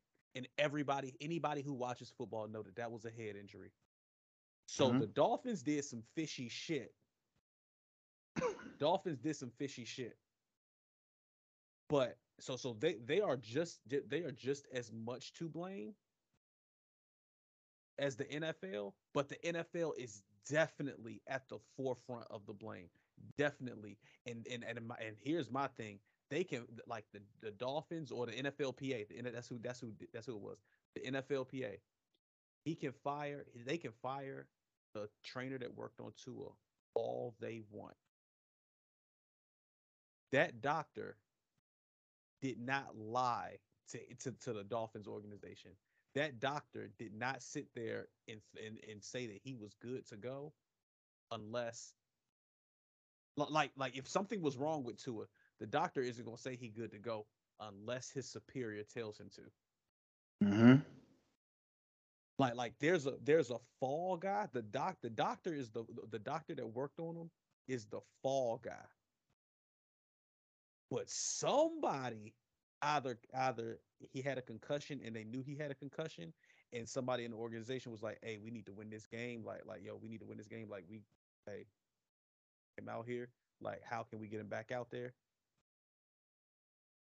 The, so so so somebody could have been like like approaching the doctor like that, and could have kind of like insinuated that the doctor needed to like say it was something else to get him back out there. But that's somebody else telling the doctor to do that. That's superior. You get what I'm saying? True. I, I find it hard to believe that a doctor is just going to lie and say, "Oh yeah, he good to go," knowing that he not. I find that hard to believe unless the doctor got bets on the game or something. And even then, is your career worth it? Like losing it at that point, lying, lying to that extent, is your career really worth it? Yeah, you feel me? Like like ain't nobody about to ain't nobody about to willingly, you know what I'm saying? Just just Just fuck uh, off on med school like yeah, that. yeah. Ain't, ain't, nobody about to willingly just be like, all right, you know, what I mean, fuck my credentials, you know. NFL. My family name's been sullied. Yeah, ain't, ain't nobody about to ain't nobody about to just be uh be voluntarily voluntarily criticized. Like you know what I'm saying? Like like so that's what I'm saying. The doctor is the fall guy. I ain't saying the doctor shouldn't have been fired. What I'm saying is the NFL they they owe the public and they owe Tua and his family response just just the the fact of responsibility. they they owe they owe Tua that. The, the, NF, the NFL put the, put the rules in place. If he passes all the rules, regardless of how he's feeling, if he passes all the rules, he good. Tua could have passed all the rules with a he could have passed all the protocols with a headache. He still passed all the protocols. Mm. So the NFL, the NFL got to take some culpability. That's that's all. That's all I'm saying, and, and that's why that's why I'm surprised. Now neither one of y'all mentioned the league as being as being like at fault. Yeah, I, I just think it was more like I said. I- Me and Corey, we kind of looked at the cake for with the frosting, and we're paying more attention to the frosting. You actually cut a piece out, so you saw what this cake was really made of. You you dug a little bit deeper than we did. So on that, and it now I can't speak for Corey on this, but it definitely opened my eyes a bit to like, damn, that's another angle. Like, if I'm the NFL, why do I need to take the fall for you? I'm the And it- NFL. And here's the and here's the fucked up thing. Here's the fucked up thing. Tua could have CTE down the line from this, Mhm. and it's gonna be a fight. It's gonna be a fight for the NFL to take care of him. You see, you see Mhm. how much of a fight it was for all of the old players to uh to try to get money um to try to get money taken care uh to try to get money for for them to- for the NFL to take care of their condition. Y'all see how how hard that was a couple years ago. Mm-hmm. Like, yeah, yo. That's If. I'm if I'm Tua, I'm going right to my league rep, and when that next collective bargaining agreement is ready for um renegotiation, if I'm still in this league, oh, first thing I'm doing is going for medical benefits, and then, and then there's um collective bargaining. That's the first thing I'm going for. Now, it- all the news that we got for y'all today, it, it ain't all bad news. You know, Mike's favorite time of year just rolled around. sure did. It is NBA season, ladies and gentlemen. Sure And we got preseason. sure is. Y'all know what preseason means? Basketball- Everybody can get their basketball hopes up except for the Pistons. Hey, uh, Jaden Ivey look. He looked good. He looked good. Uh, Yeah, but the Pistons are still a couple years away. In our division, They're not. they're not gonna be horrible though. yeah. In our division, their records not their records not going to reflect how talented they are. Yeah, exactly. Them in Orlando, their records are not going to um show just how talented they really are. That's just how I look at them. I think Orlando has a really good roster, just like Detroit, but Detroit's just too young. Now they could. I ain't gonna say they go. They could pull a Phoenix, but they could very well pull a Memphis. What you mean pull a Phoenix?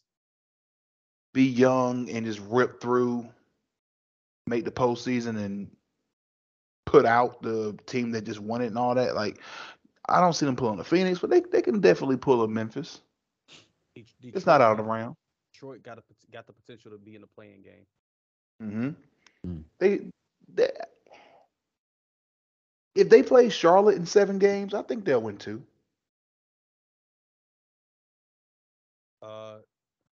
I don't. I don't know about Charlotte, man. I, I don't know. I think I think Charlotte going to decline. Um, the loss of Miles Bridges is gonna uh is gonna really impact them. Yeah, Miles Bridges is stupid. I mean, he is stupid, but the man the man is a talented basketball player. That's a team full of people who make bad decisions. like only person, only person on that roster that made a good decision. I'm only saying this because he's technically robbing that franchise. But Terry Rozier is the only person on that team who's made good decisions. Well, you mean decisions where he ain't got in trouble? No, in general, yeah. But La- Lamelo ain't made no decisions where he getting in trouble. no, not where he's getting in trouble, but personal life wise, yeah, he made some questionable calls. Same thing with P. Was it PJ? Yeah, same thing with PJ Washington. Yeah, bro, you made some questionable calls. What what Lamelo do? He ain't make no questionable life calls. What you talking about? This his IG is hilarious. I'm just gonna leave it at that. Just take a look at what bro been doing on- doing through his IG. I was about to say normally when Killer mentions stuff like this, I gotta do a quick Google. Yeah. You know something that I don't. Then yeah, I um I follow those sectors of YouTube. I'm just gonna leave it at that. It is hilarious, by the way. But yeah, that's why I said with Terry Rozier, he's the only one that makes good decisions. But I can see them regressing. And it mainly is because of the loss you were talking about before. You don't lose that kind of talent and be a middling team with him and then still maintain your standing. Especially if there's teams who are younger than you who just got that much better. yeah, I mean, uh, yeah, Charlotte. I think I think I really do think I was gonna be. I really do. Mm. I'm not. I'm. I'm. I'm gonna be honest. They still got PJ Washington, right? Uh, I thought, P- yeah, PJ's still there from what I know. Let me just check. Not a fan. Of Okay, him. Washington. Yes. Yeah, I'm not a fan of PJ. PJ Washington. He the one that got trapped by that girl that's like our age, Brittany Renner. Brittany Renner. Yeah. Yeah. Yeah, I was like, bro, come on. Nah, I Chill. felt bad for him. I feel bad for him, yo. I don't feel bad for no man who literally saw that coming. Like, you had to have seen that coming. Like, you are not an attractive dude. Like, you had to have saw that coming. God, oh, what? I'm just saying. Good. I'm just saying, bro. We all got a Oh. cousin that look like this, and he ain't pulling no Brittany Reynolds, okay? everybody Like- know. Everybody know. Like, know, when you dating on that level, it's really only for. It's like a celebrity thing. They ain't really got to do with how cute somebody is. I'm just saying. I'm just saying. If if Brittany Renner is good enough to pull a basketball player, you don't have the first one's baby. Like PJ Washington is going to be a role player at best in his career. You don't role just players hit need it. love too. Killer damn. I'm not. I'm just saying. But mm. if you're her and you had nothing tying you down to anybody else, you may make that layup. He's your layup. But at least shoot a free throw. Like, you know what I mean? She could have done a little bit better. On the same roster, you definitely could have done. And she waited two more weeks, guarantee she could have pulled a Melo Ball. And if I and if I got my daughter, and like this is a good thing I don't have a little girl, cause I would tell her this. I look, if you give up and start messing with the upper echelon of dude like this, if you can get to his homeboy that's further ahead, do that. My goodness. Get Hey, yourself to the best horse and win this race. Killer a gold digger. Killer a gold digger. That's what this is. I Killer choose to look at it as I'm setting my I'm setting my daughter up for success. Now, granted, I have a son, so somebody's gonna be someone's daughter gonna be hitching themselves to hitching themselves to him. I don't care how you want to look at it. You gold. I gotta prepare him to now be the best version of himself, so he can get what he wants. Yeah, I don't care how you look at it. You gold digging. All right, I'm just not trying to pay no um no grown woman bills, even You, if she is you my a daughter. whole, you a whole, you you just the male version of Brittany Renner. Guilty. Things you never expected to hear on Off the Six podcast. Y'all just had an I- I- audio killer moment. Just I just mean- understand that. All right, oh, y'all just yeah. had an I'm trying to audio killer moment right now. I be trying to warn people because because like some of the people, some of the people that be listening to the show, like I'll get a phone call or I'll get a text and they be like, "Man, y'all, wow, this and third, blah blah blah." Mike, you be going off, blah blah blah. You and Killer be arguing and all that shit, and I be like, "Yo, this is like this." I, I try to tell people like when people would be asking about like the pod and oh, what kind of shit, what kind of pod y'all got, and this and the third. I'm like, "Yo, this ain't like no first take where like."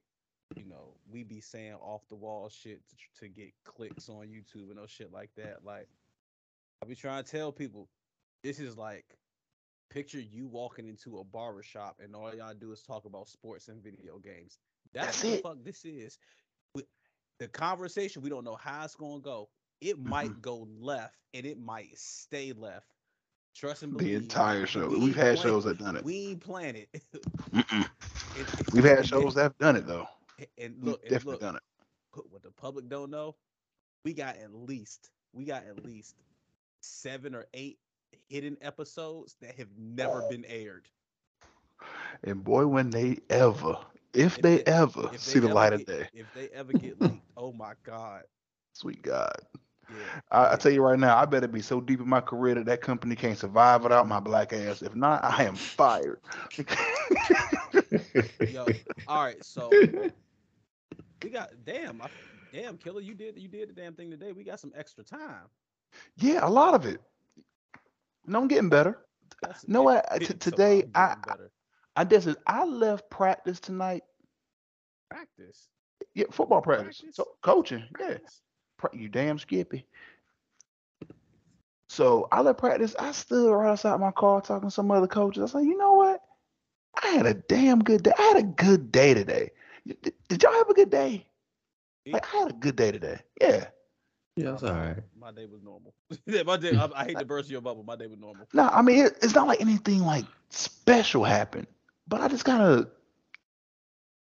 loved the moment I was in, and I don't get that feeling often. But damn it, that felt good today.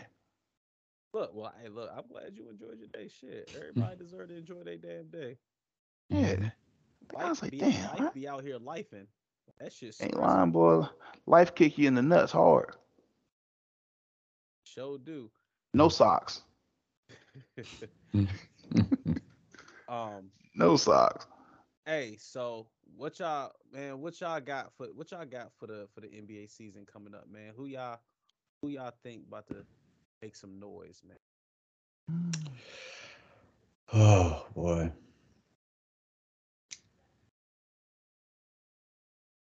This is tough. Just because well, to go back to um one of our previous episodes of Off the Sticks, going back to the Milwaukee Bucks and how much the playoffs might have changed if um Khris Middleton had played, how that that how that could have you know, spelled the difference in that matchup with with Boston. I like Milwaukee. I'm not confident. I'm not. I'm not confident enough to say I think they'll go all the way, but I think Milwaukee is going to be on like a redemption type of run this year. I can see them being like on a redemption type of run, especially in the postseason. Um, Golden State's going to be interesting this year. Um, Boston, just out of everything that's going on, they're gonna they're gonna have a lot of eyes on them and see how they perform. Um, I've already said it. My Lakers, if Westbrook's on the team this whole thing, I don't think we're gonna do much. That's just I may be just a pessimistic fan, but that's just where I'm at right now. I don't know why y'all hate Russ. I don't hate Russ. I'm just so sour on how he played for us this past season, and it just kind of got me like, and like I know he he he he did all right yesterday, preseason game, but it's like, you know, I, I have to see. Well, I I, want to see what Darvin Ham does, how our sets and and how we play is going to look. It, it's got to be better than what Frank Vogel had us doing last season. It's got to be better. Um, Let me offer But- let me offer you a new perspective on Russ, right? please do. Has Russ ever been a shooter in his career? Has he ever been a knockdown shooter? No, not really. So why was you why was y'all surprised when he couldn't shoot? It's almost was- it's almost like it's almost like y'all it's almost like Lakers fans just disregarded what his career has been uh what his career has been made of like how his career um has played out and what his talented uh, what his talents are and what his skill set is it's almost like the lakers disregarded that and was like because he played for the lakers and lebron needs shooters he gonna he gonna be good at shooting now and it's like no No. No, that's where you're mistaken. this.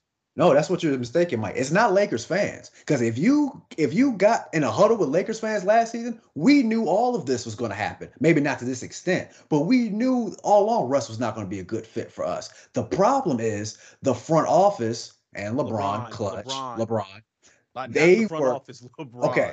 LeBron. He was hell bent on getting on having Russ on that team. And every Laker fan I know is like, yo, this is not going to work. Like this is this is Russ and LeBron. That this is not going just stylistic. Forget forget his his his skills, his um, his, his shooting, whatever. Just the fact that Russ and LeBron, this is not going to work. All right.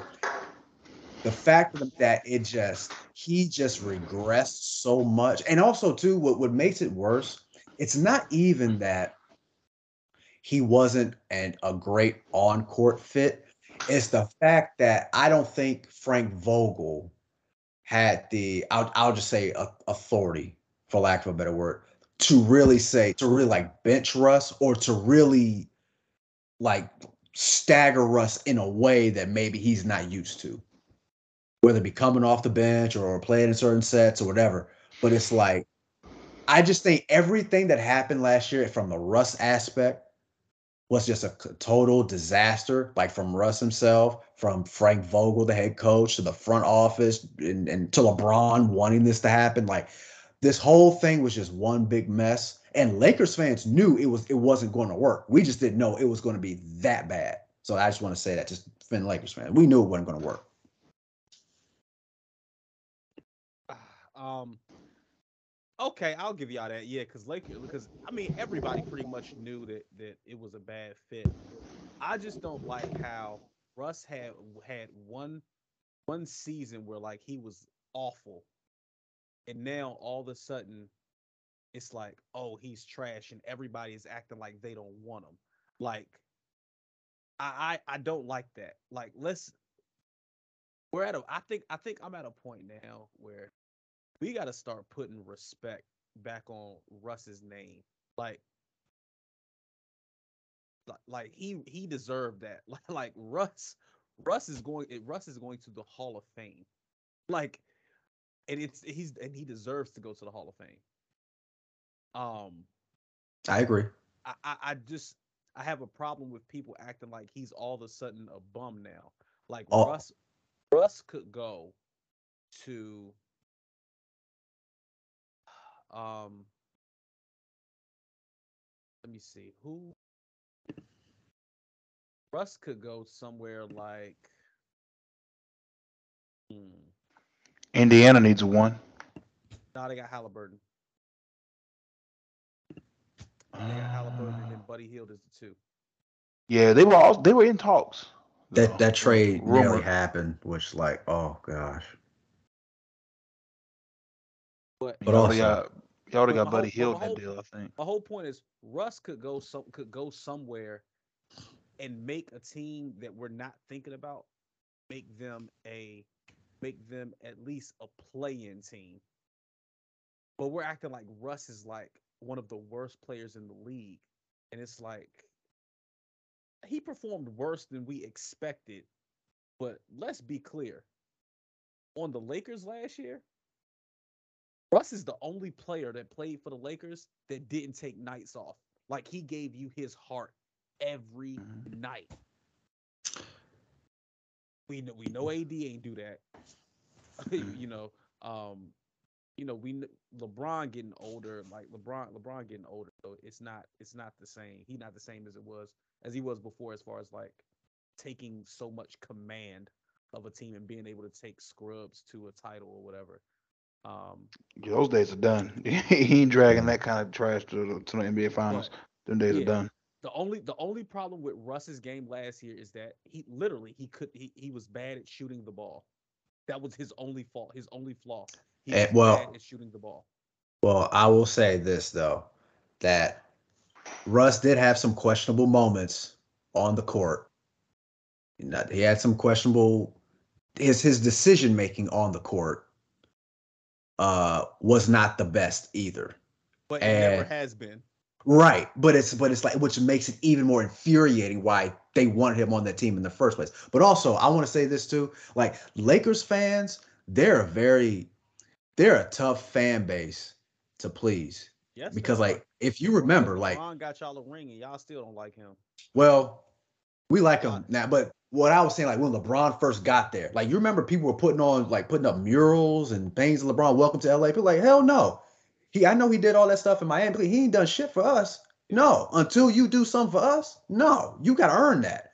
And it's like it's that that's that's that's how the lakers fans are. Like they don't care what you've done how great you are. Until you do something here then we'll embrace you. I'm just I And- think I'm just go saying. I, I think it's ridiculous for Lakers fans to not like Russ but feel no type of way about Andrew Bynum. I, I like I think that's ridiculous. Well, I Like, think Lakers, the thing with Lakers fans Lakers fans have no opinion about Andrew Bynum. They are neutral, but they hate Russ. It's like dog. that is fair. Talking about Listen, Andrew, yeah, I mean, shoot, I can't explain it, but yes, Andrew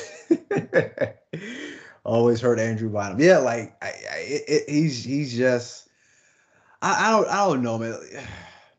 I don't know. But also Anthony Davis, Anthony Davis has caught a lot of heat too with Lakers fans. Just like as he should. Yeah, and not not even just from like the from the heart standpoint, just even from a basketball standpoint. Like Anthony Davis, especially in the Lakers system and how the Lakers play, he would be so good if he played the five more often. But he doesn't want to play the five. He wants to go out on the wing and shoot all the damn time.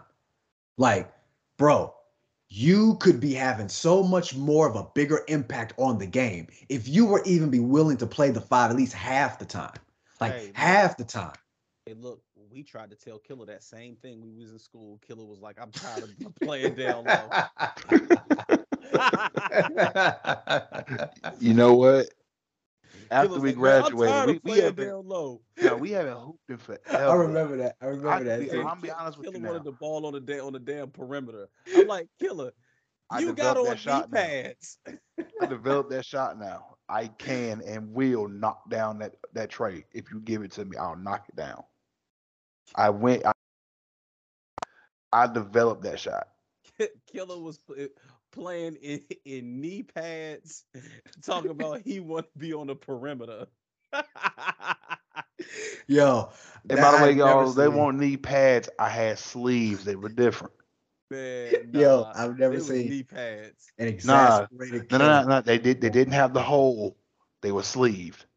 These were Hey. whole sleeves. Hey Corey, look, you want to know the funniest shit? You want to know the funniest shit? Yeah. When we was when we was hooping, and then Killer, we we would be hooping, and Killer would get mad, and then when you gave him the ball, let's say he made like three shots in a row, oh, Killer would look at you like it's game time now, like it's over. he would he would give you that he would give you that grin. He would give you that grin, and then he'd be running up. The, he'd be running up the court like he goddamn Shaq, like he about to dominate.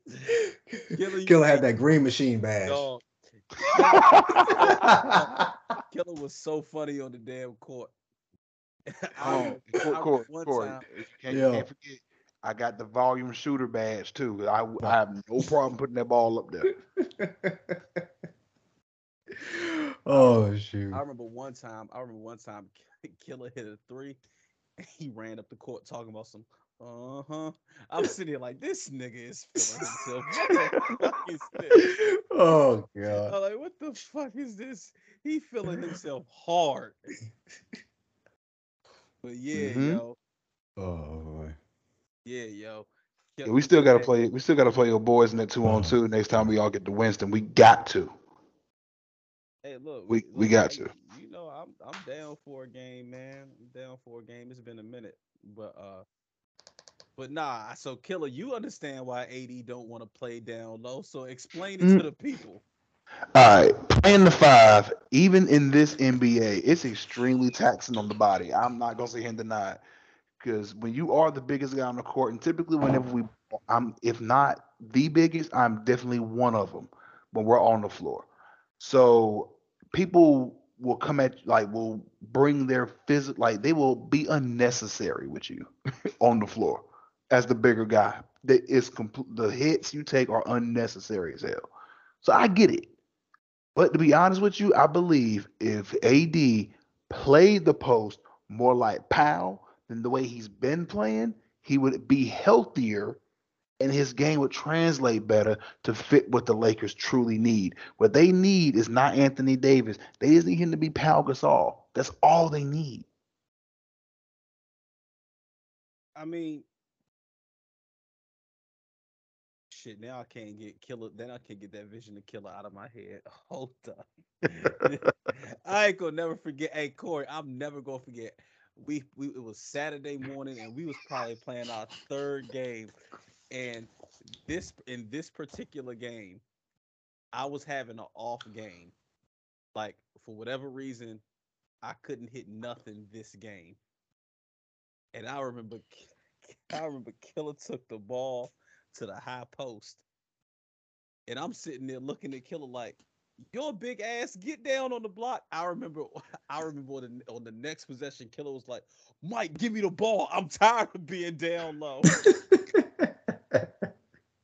Yo, that was the funniest shit. That was the funniest shit, yo. oh.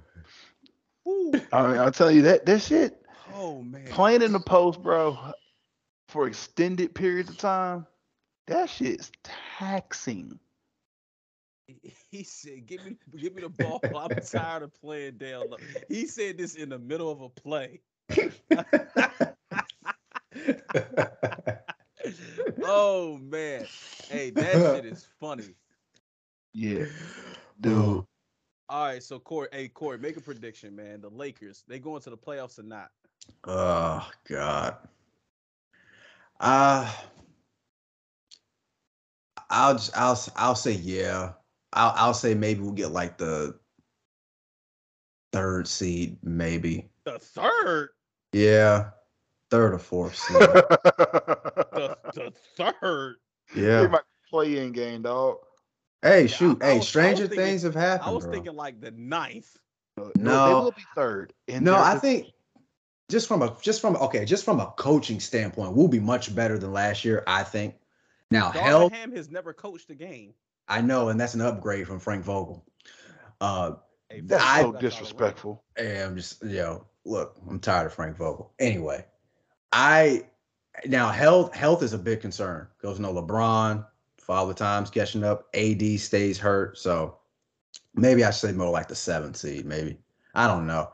I'd say we barely make the playoffs. That's where I'm at right now. We barely make it. Uh, So you're going with seven? Because Yeah, I'll say seven. If you say three, that's the top of the West. I know, but see, like, because I know we could we can play that well, but I've I've had to think about injuries and things like that, so that might be too, you know, I, I'd say more like seven.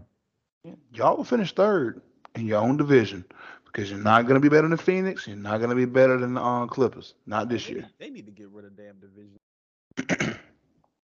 Well, I understand why, and it's for, you know, it gives you a reason to play those teams multiple, like four times, because you play everyone in your conference at least three Division Four, and that kind of helps with scheduling and the whole nine. So I understand why it's there. So I, I now, but can't now get it. different. Well, to be real with you, it don't even matter if you win your division. If you're not the one of the top ten teams, you're not in it. So Yeah, well, well, now it's different. Like even even the teams in your division, uh, you don't play all of them four times. Some of them, uh, it's it's like a couple of them you play three times a year. You But the, all, all your all your four time opponents are always going to be divisional opponents. Is what I'm saying. So there's the there's a scheduling reason for it, but outside of that, since you're no longer using them for standings, you are taking top ten and that's all. Then just roll top ten. Just roll with the conferences themselves. Do it like um was it soccer? Or hell, just do it like college. One side, other side, let it ride. That could work. Now, um, to give y'all my picks this year, teams to watch. Um, I'm watching Sacramento. I think they're gonna make the postseason this year. And I think Philly, yeah, and I think Philly's gonna go to the NBA Finals.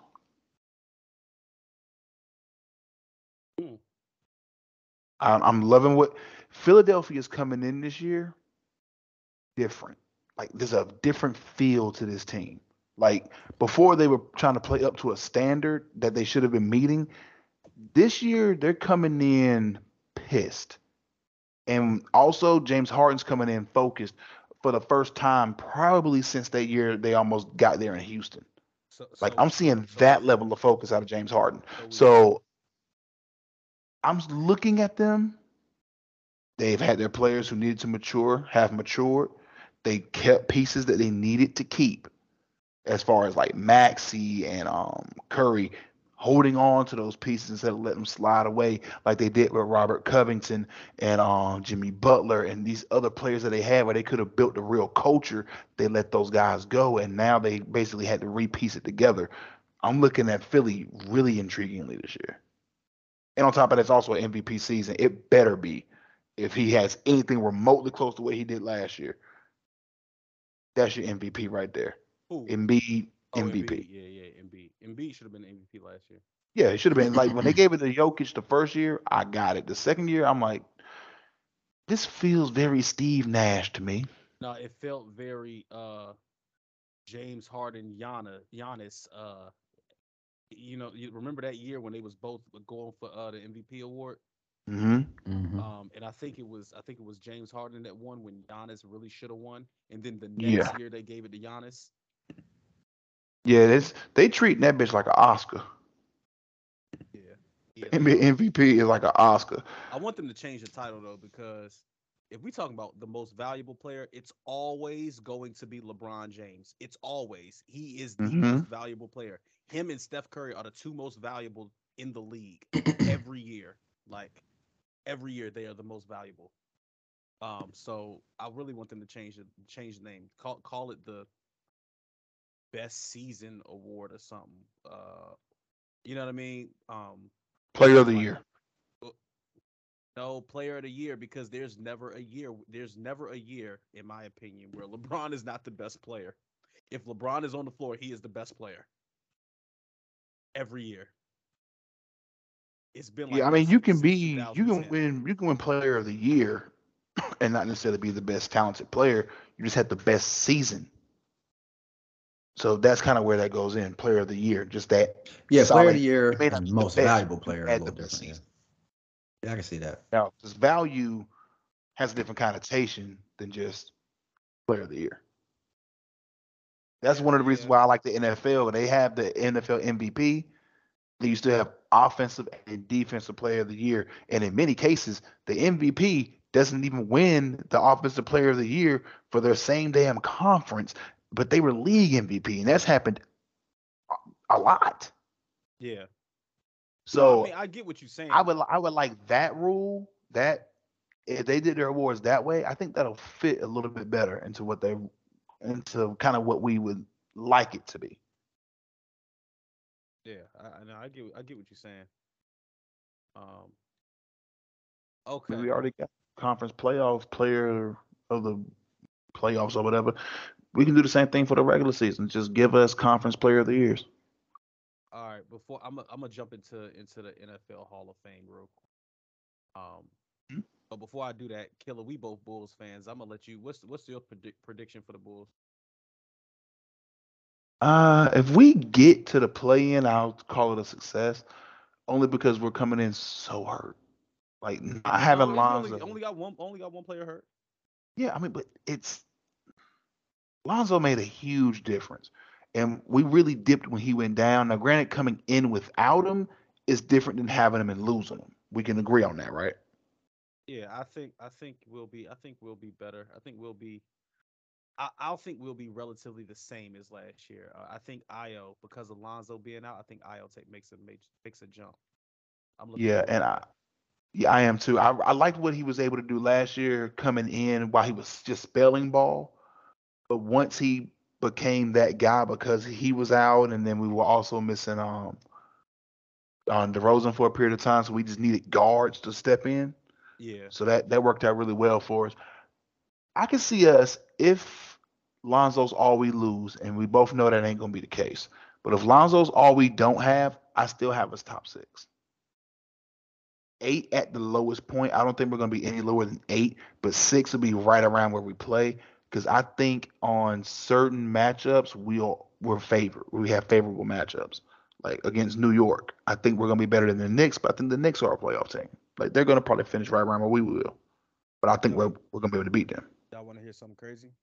What's up? I think I think Boston. I think they're going to despite all of this shit. Hmm. I think they're going to defy the odds. They're gonna win it? They're gonna win this thing? Uh, Tatum. I mean, yeah, they got Malcolm Brogdon, that was a big pickup. That's a huge pickup. huge. Um, they still got Grant and Robert Williams. They got Gallinari. Um, I Gallinari gonna miss most of the season um because he he tore his ACL this summer. I mean, they don't need him for anything but the playoffs. Still got Marcus Smart. They got uh, what's his face? Damn, Boston D. Yeah, they I think it's Aaron. Aaron Al. Horford's still there too, right? Al, Hor- Al Horford's still there, as far as I know. They got uh, Nesmith, who I think Nesmith was a rookie last year. Mm, I'm about to pull them up. Boston, hey, Boston, and I know Corey. I know you, you a Laker fan. I know you don't like hearing it, but Boston, Boston, uh, they they deep, they deep. Oh yeah, I know. The only the only question mark is coaching. Yeah. And point guard for the most part. Because Ime Udoka, oh God, I know, and they they fixed that. God damn, man, that's Nia Long, bruh. I ain't going. I ain't gonna go. Yo, from now on, when a when a um player, athlete, or someone that we know in our personal lives messes up really, really bad in a stupid fashion, we just gotta say that's Nia Long, bro. Like we, we that, that's gotta be like what we say now. Just call it pulling an email. Pulling an email. now you know what, bro? I'm just gonna call people when you mess up. I'm like, shut up, you doka. I'm just gonna start calling people you doka. That sounds more like an insult. And here's the thing, I'm rooting for eBay, man. Oh, you doke ass. If we if we fire Billy Donovan, I want him as the, as the next coach. Yeah. I'm I don't think we're gonna fire Billy Donovan. Um, but Now- if that now- if that comes around, then yeah, that'd be a great pickup.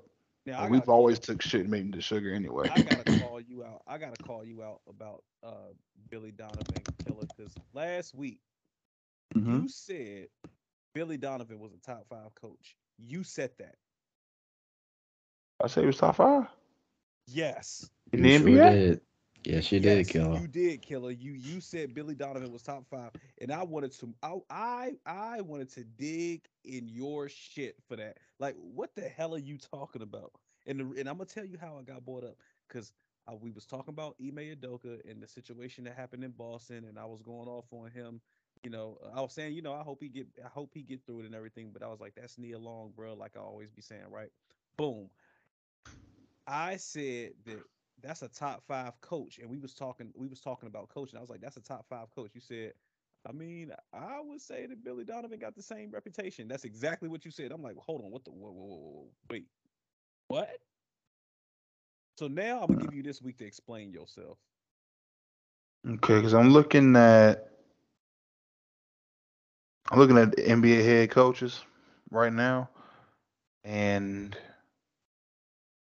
Pop, we know Rivers, Kerr, Spo, Carlisle, D'Antoni, Scott Brooks, Scott Brooks. Budenholzer. You talking about Scott Brooks, the the Thunder old coach?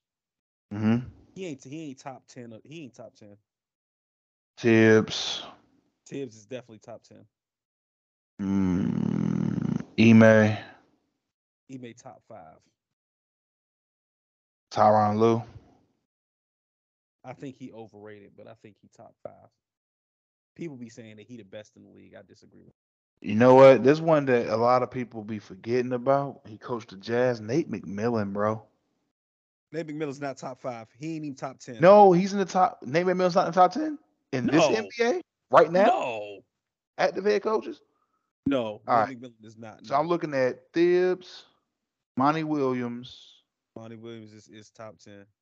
Carlisle, He top ten. Spo. Top five. Spo is top two. Mm-hmm. Kerr, Kerr's top three, and he is number Doc, three. Doc Rivers is top ten. Pop. Is number one. All right. So that leaves us two more slots. Jason Kidd. Jason Kidd. Uh. Uh, you know what? You know what? Here, uh, let me let me let me do it like this because I need to see it. I need to see it. hmm Okay. Okay. I just typed in active NBA Now- coaches, now- so that's every now- single coach. Read it now. Read read me read me the coaches. All right. Let's All start. right. We got Pop. We got Pop, easy. Doc, Doc.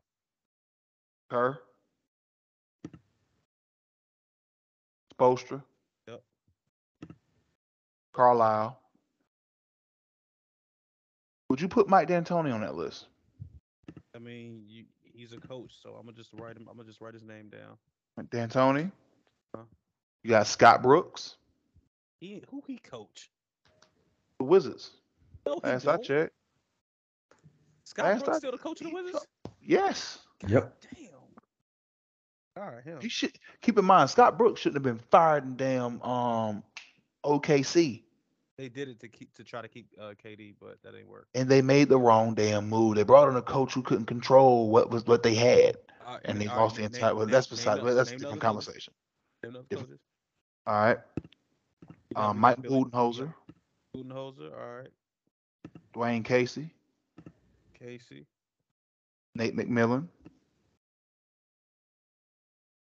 Probably my favorite coach name, Nick Nurse.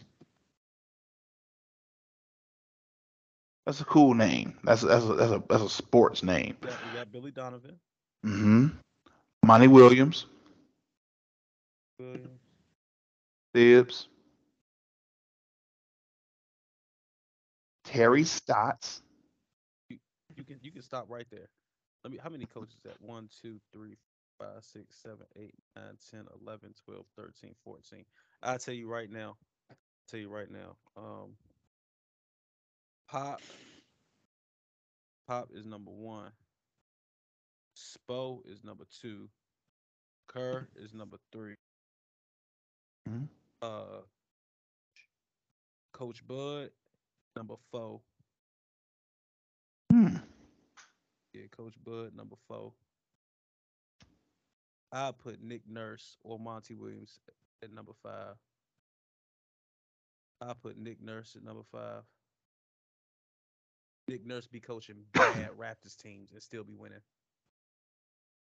I put Monty Williams at number six. I put Thibs at number seven. I'll put Doc Rivers at number eight. I'll put Rick Carlisle at number nine.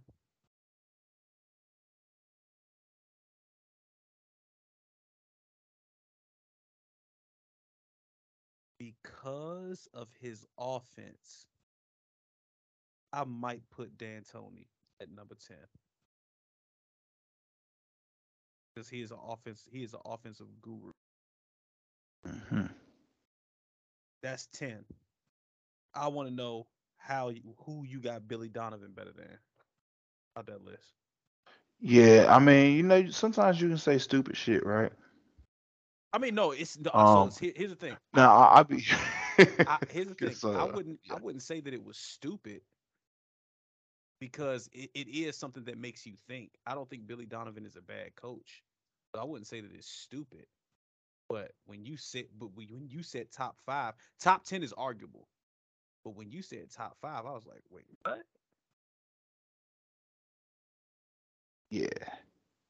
I was like, hold on now. Think I don't think you know what you're talking about this time. Yeah, that one I um after I pulled up the active list, I was like, oh, oh shit. The fir- like after I got to the first three names, and I was like, damn, I ain't even got to coaches who still win playoff series yet. And and and I, I don't want to be clear. The only reason why Ime Udoka I did not put in the top five just now is because he not coaching. hmm But if Ime Udoka was coaching, I would put him above Coach Bud and uh, Nick Nurse. So he'll be sitting there at four. He would be sitting there for. Like, I don't know if you remember, but Boston was bad last year at the beginning of the year, and then it was like they had they had that meeting with uh, with Ime, hmm and all of a sudden they just turned that shit on, and it did not stop. May knew them buttons. Yeah, so that's that's kind of where I'm at with it, and why I said what I said.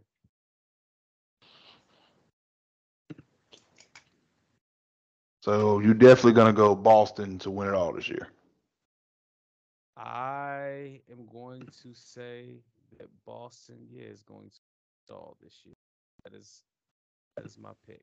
Boston. And even as a Bulls fan, a part of me does want to see it. I like Tatum, dog.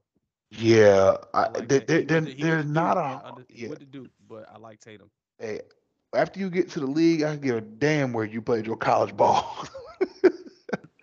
Because I loved Luol, Luol Deng, loved him. He definitely played for Duke. Yeah, Luol Deng did. And he got knocked out by my cousin in one of those games too. Beautiful thing. Thanks, David. Appreciate it. Um. But yeah, so I'm gonna say Boston. Who you got winning the whole thing? I'm gonna take Philly. Injuries permitted. I'm gonna take Philly. God, I don't want Philly to win. I, I really I like what they're like- coming into this year. Like, I do not like how James Harden screwed over um how James Harden screwed over Brooklyn? Houston and um no Houston. How I don't, I don't like how James Harden screwed over uh Houston. Oh, he just gave up. No, because Houston Houston hired uh, uh Paul was it Paul Silas Jr. hmm Houston, uh, not, I said Paul Silas I'm tripping. I think it's Stephen Silas. Stephen Silas. Is that Yeah. his name? I think Stephen Yeah. Silas. Yeah. Stephen um, Silas. Paul, Paul Silas' son is what I meant. Um. Yeah, Stephen Silas. Houston, Houston hired Stephen Silas, uh, Stephen Silas, and James Harden. And, and if you if you if you like, you like really think about it. Black entry level coaches don't really get to coach superstars. Usually they be they coach a rebuilding team. Hmm he got hired to Houston and James Harden was on the team. And James Harden was so adamant about not playing for him just because Daryl Morey was not there anymore that he came to camp on purpose overweight. He was not in shape. He caused hell. Like Houston was horrible um what you call it he for he forced his way out to go to Brooklyn just to not win nothing there and get traded. I'm like, yo, you screwed over Houston and Stephen Silas. Like, I ain't like that, yo. True. But I do love Joel Embiid. That, that's the that's the that's the thing. That's the that's the difficult thing about it. So, so yeah. But all right, so we got we got. All right, so for the next like maybe ten or fifteen minutes, I'm about to run through um this NFL Hall of Fame 2023 finalists list or whatever, and I want y'all take on. I want y'all take on who is like, who is worthy. Um. So. Where's where's the think I think it's like 129 it's like 129 candidates or something like that. Sheesh. Yeah. But I mean, obviously the candidates going to be cut. They're going to be cut down. Right. Um oh, they did cut it down. They cut it down to 54 um semifinalists or whatever. So uh, this oh these are the senior the senior uh semifinalists or whatever. So I think this is their last time. Okay, Corey, I'm gonna give you some names. Mm-hmm. Clay Matthews. Is that the the one that played for the Packers? Yeah, Clay Matthews Jr. I say no. Um, as a matter of fact, I might have a I might have a better list.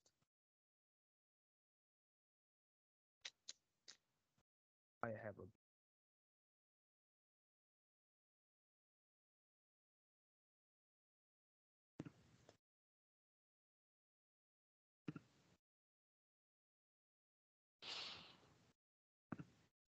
um trying to find it. Hold on. Okay. All right. Here's the quarterbacks, okay? And you just say you just say yes or no after their names, okay? All right.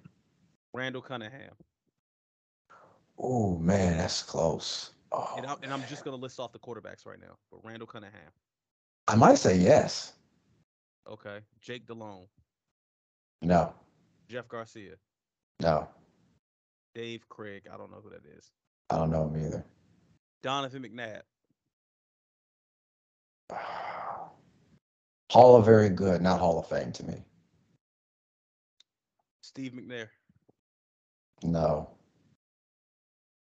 You wouldn't put Steve McNair in the Hall of Fame? I, sh- I just because eh, obviously his career got cut short and Okay. it's I just, I can't I just can't no. Okay. Killer, what about you? Did you hear the names? Yes, I did. All right, so would you so Randall Cunningham, what you got? Yes. Jake Delhomme, No. Jeff Garcia, No. Dave Craig, No. Donovan McNabb. Yes. I will put Donovan McNabb in the Hall of Fame too. Steve McNair. Yes.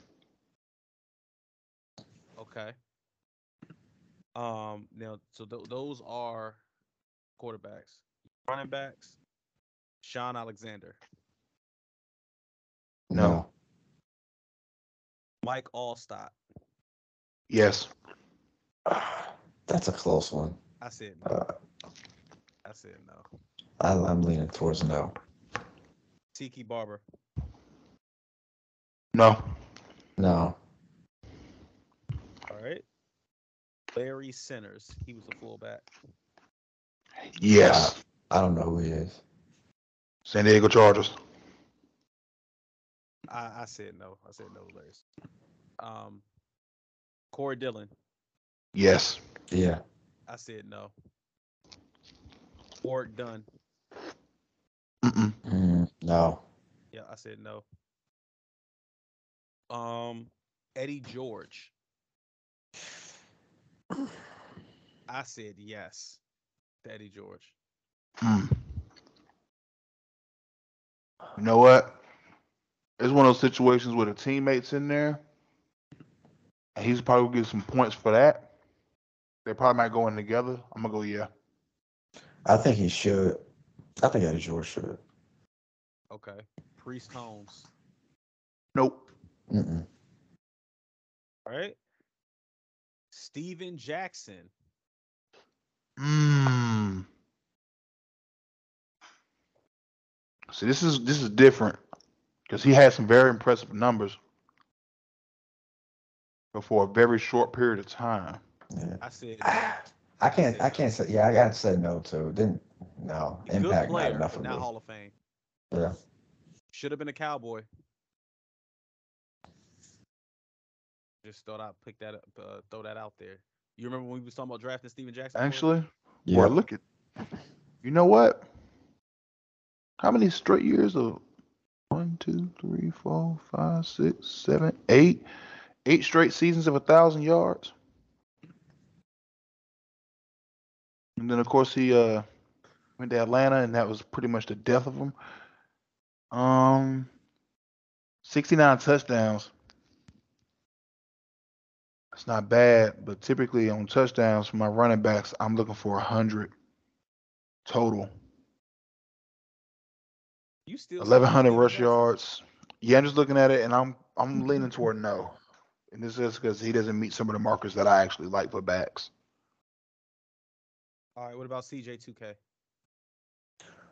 Oh, I said no. It's weird because he's in the same situation that um, what you call us in Who's that um Steven Jackson's in. hmm Nah, not to me. CJ2K was never great to me. He had a great year when he hit 2,000 yards, but Yeah. that was it. Very impressive, but I think I probably lean towards no. Well, no. Okay. Vonta Leach. Yep. Who did he play for again? San Diego. Okay. Uh, say no. I'm leaning towards no. No love for the fullbacks on this show outside of me, huh? Yeah, nah, it- yeah, nah. Unless you was a fullback that was kind of like a tight end, which we'll get there because Dallas Clark is listed as a tight end, and he also played fullback. And I did say yes to Dallas Clark. Yeah, Dallas too. Dallas Clark doesn't get as much love as other. The top Tight the top ends. two, the top two tight ends in the league for a long time was Jason Witten and Dallas Clark. Mhm. Um, but anyway, ain't done with the running backs yet. Uh, here's an interesting one. This is the interesting one for me. Baltimore Ravens, Jamal Lewis.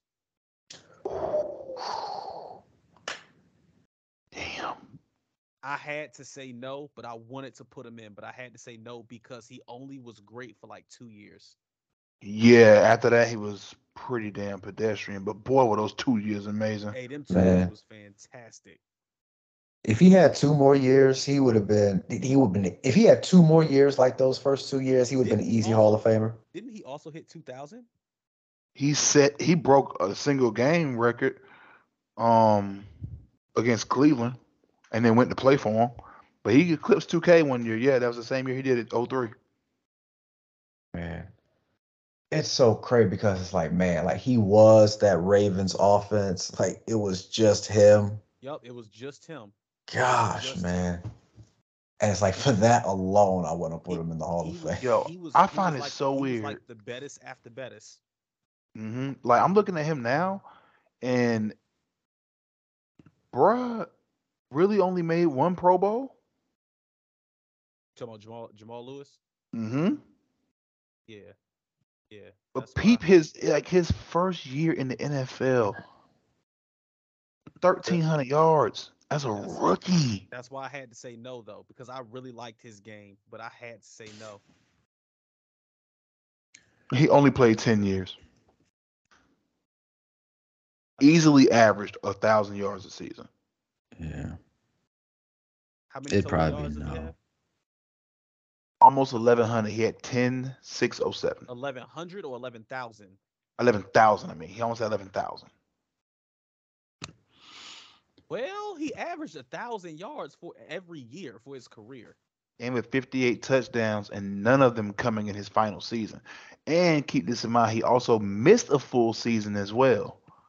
Like the 2001 season did not exist for Jamal Lewis. So really, so really, he averaged more than a thousand yards a season. It was because he got uh, he got eleven thousand yards or almost eleven thousand yards in nine in seasons. nine seasons. Ugh. Yeah, see that that changes your um, that changes how you look at them. Yeah. because we're talking about that's that's damn near And it's 1250. and it's like, Yeah. why didn't he make? Why didn't he make it to more than one Pro Bowl? Like who who was who? What other running backs were? in that? LaDainian Tomlinson. The This was ALT. Priest Holmes breakout. Priest Holmes only um, had two years as well, though. Oh my gosh. Yeah, but it happened around that same period of time. Okay, I mean, yeah. Yeah, Well- let's see who else was in the AFC running. Well, anybody who played running back for the um for the Broncos was going to get you over a thousand. Um, let me think th- by division. You still had Curtis Martin, Curtis Martin. Cor- Curtis Martin, Corey Oh, Dillon, God. a young Corey Dillon, mind you. Um, what's my boy for the Browns back then too? Who's the Will, Willie Green had some good years with um Cleveland, right around that time period. Jerome Bettis around that same time period as well. We're talking 2000 Hmm. to like 2003. Jerome Bettis was still that guy. So the AFC had backs. So I can understand Still- why it's only one. And the one he made was the 2,000 yard season. Neither Okay, of how- 13,000 yard years, or 1,300 yard years before. This is what I'm gonna say about Jamal Lewis. I will put him in, but not as a first ballot. Like third. Um, No, that, that's serious. Because I don't think he's yeah, Corey, his what's so impact funny? was his impact wasn't enough for second. Yo, I'm so I'm sorry, y'all. Bro. It was today, on this day, that I discovered that there is a French basketball player with the last name Ho You Fat. And it is it, it is spelled exactly like it sounds. Ah, I'm about to choke. the, the last name is Ho You Fat. Oh, you fat. And it's spelled exactly how it sounds. Holy, bro, I am not in the. I almost died laughing. I couldn't breathe for like 15 I was seconds. not expecting that. All I heard was a random laugh. I'm like, what the hell is that? And laugh I just saw that- Like a, that laugh happened like we did not know we were just talking about. I'm like, bro, he just disrespected the show. Bro. Both of us. Ho I just saw that thing pop up on my screen. Like, what is that? I thought somebody like was talking about somebody. Like, oh no, that's a that's a man's name. Okay. Hold on, bro. If you put him and Young Ho Koo, Dog. their two names make a sentence. Ho you fat, my young Hoku. They Bro, I never seen that before. Damn. Oh, yo. okay. But no, all right. I'm gonna say I would put Jamal Lewis in the Hall of Fame, but it wouldn't be first ballot, and it would have to be a weak class. Yeah. Yo, I got one more thing about about Ho You Fat. Jesus Christ. What if his mama named him Bimbo? His mama named him Steve, just for the record. What the hell? Yeah, his name I'm is just Steve. saying, if his mama would have named him Bimbo, like Bimbo Coles, it'd have been Bimbo Ho You Fat. Oh my goodness. That name would be legendary. I would put that shit on a T-shirt and wear it to church. Hey, like this man, ain't even derogatory. Bro. It's a name. Steve, I say God bless you, bro. I know it had to be tough growing up with that, bro. He is never. How is that, how's that a family name?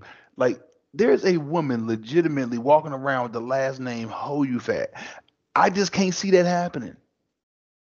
Like I would instantly if I if I if y'all met me and I said, "How how you doing? My name's Jordan Ho You Fat." You gonna think I'm talking shit before introducing myself. Oh, you fat. Jesus. And don't let there be any girls in the room and I have to introduce myself. That's even more embarrassing. Like that family name legit should have lasted a generation. And it, it, it, it immediately- should just died off. I don't know why. I don't know what's more sad. The fact that that that's his last name. I know that had to be tough. Or the fact that I saw that was his last name and the immediate thought that came to my mind was killer. I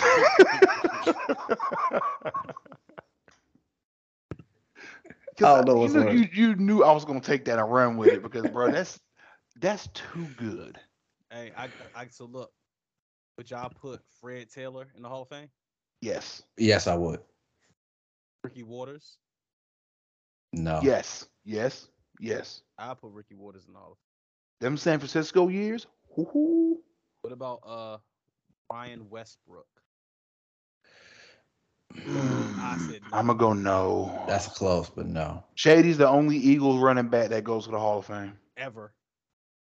Well, no, Deuce, Deuce, uh, Duce, uh, Staley. Deuce is not a Hall of Famer. Who was the other Deuce? Was it Deuce McAllister that played for the Saints? Deuce McAllister, Deuce that, played, that McAllister. took. Hey, yeah. McAllister was nasty. Oh my God, he was, bro. McAllister was nasty. That's who. That's who Shady reminded me of when he first got in the league. Was Deuce.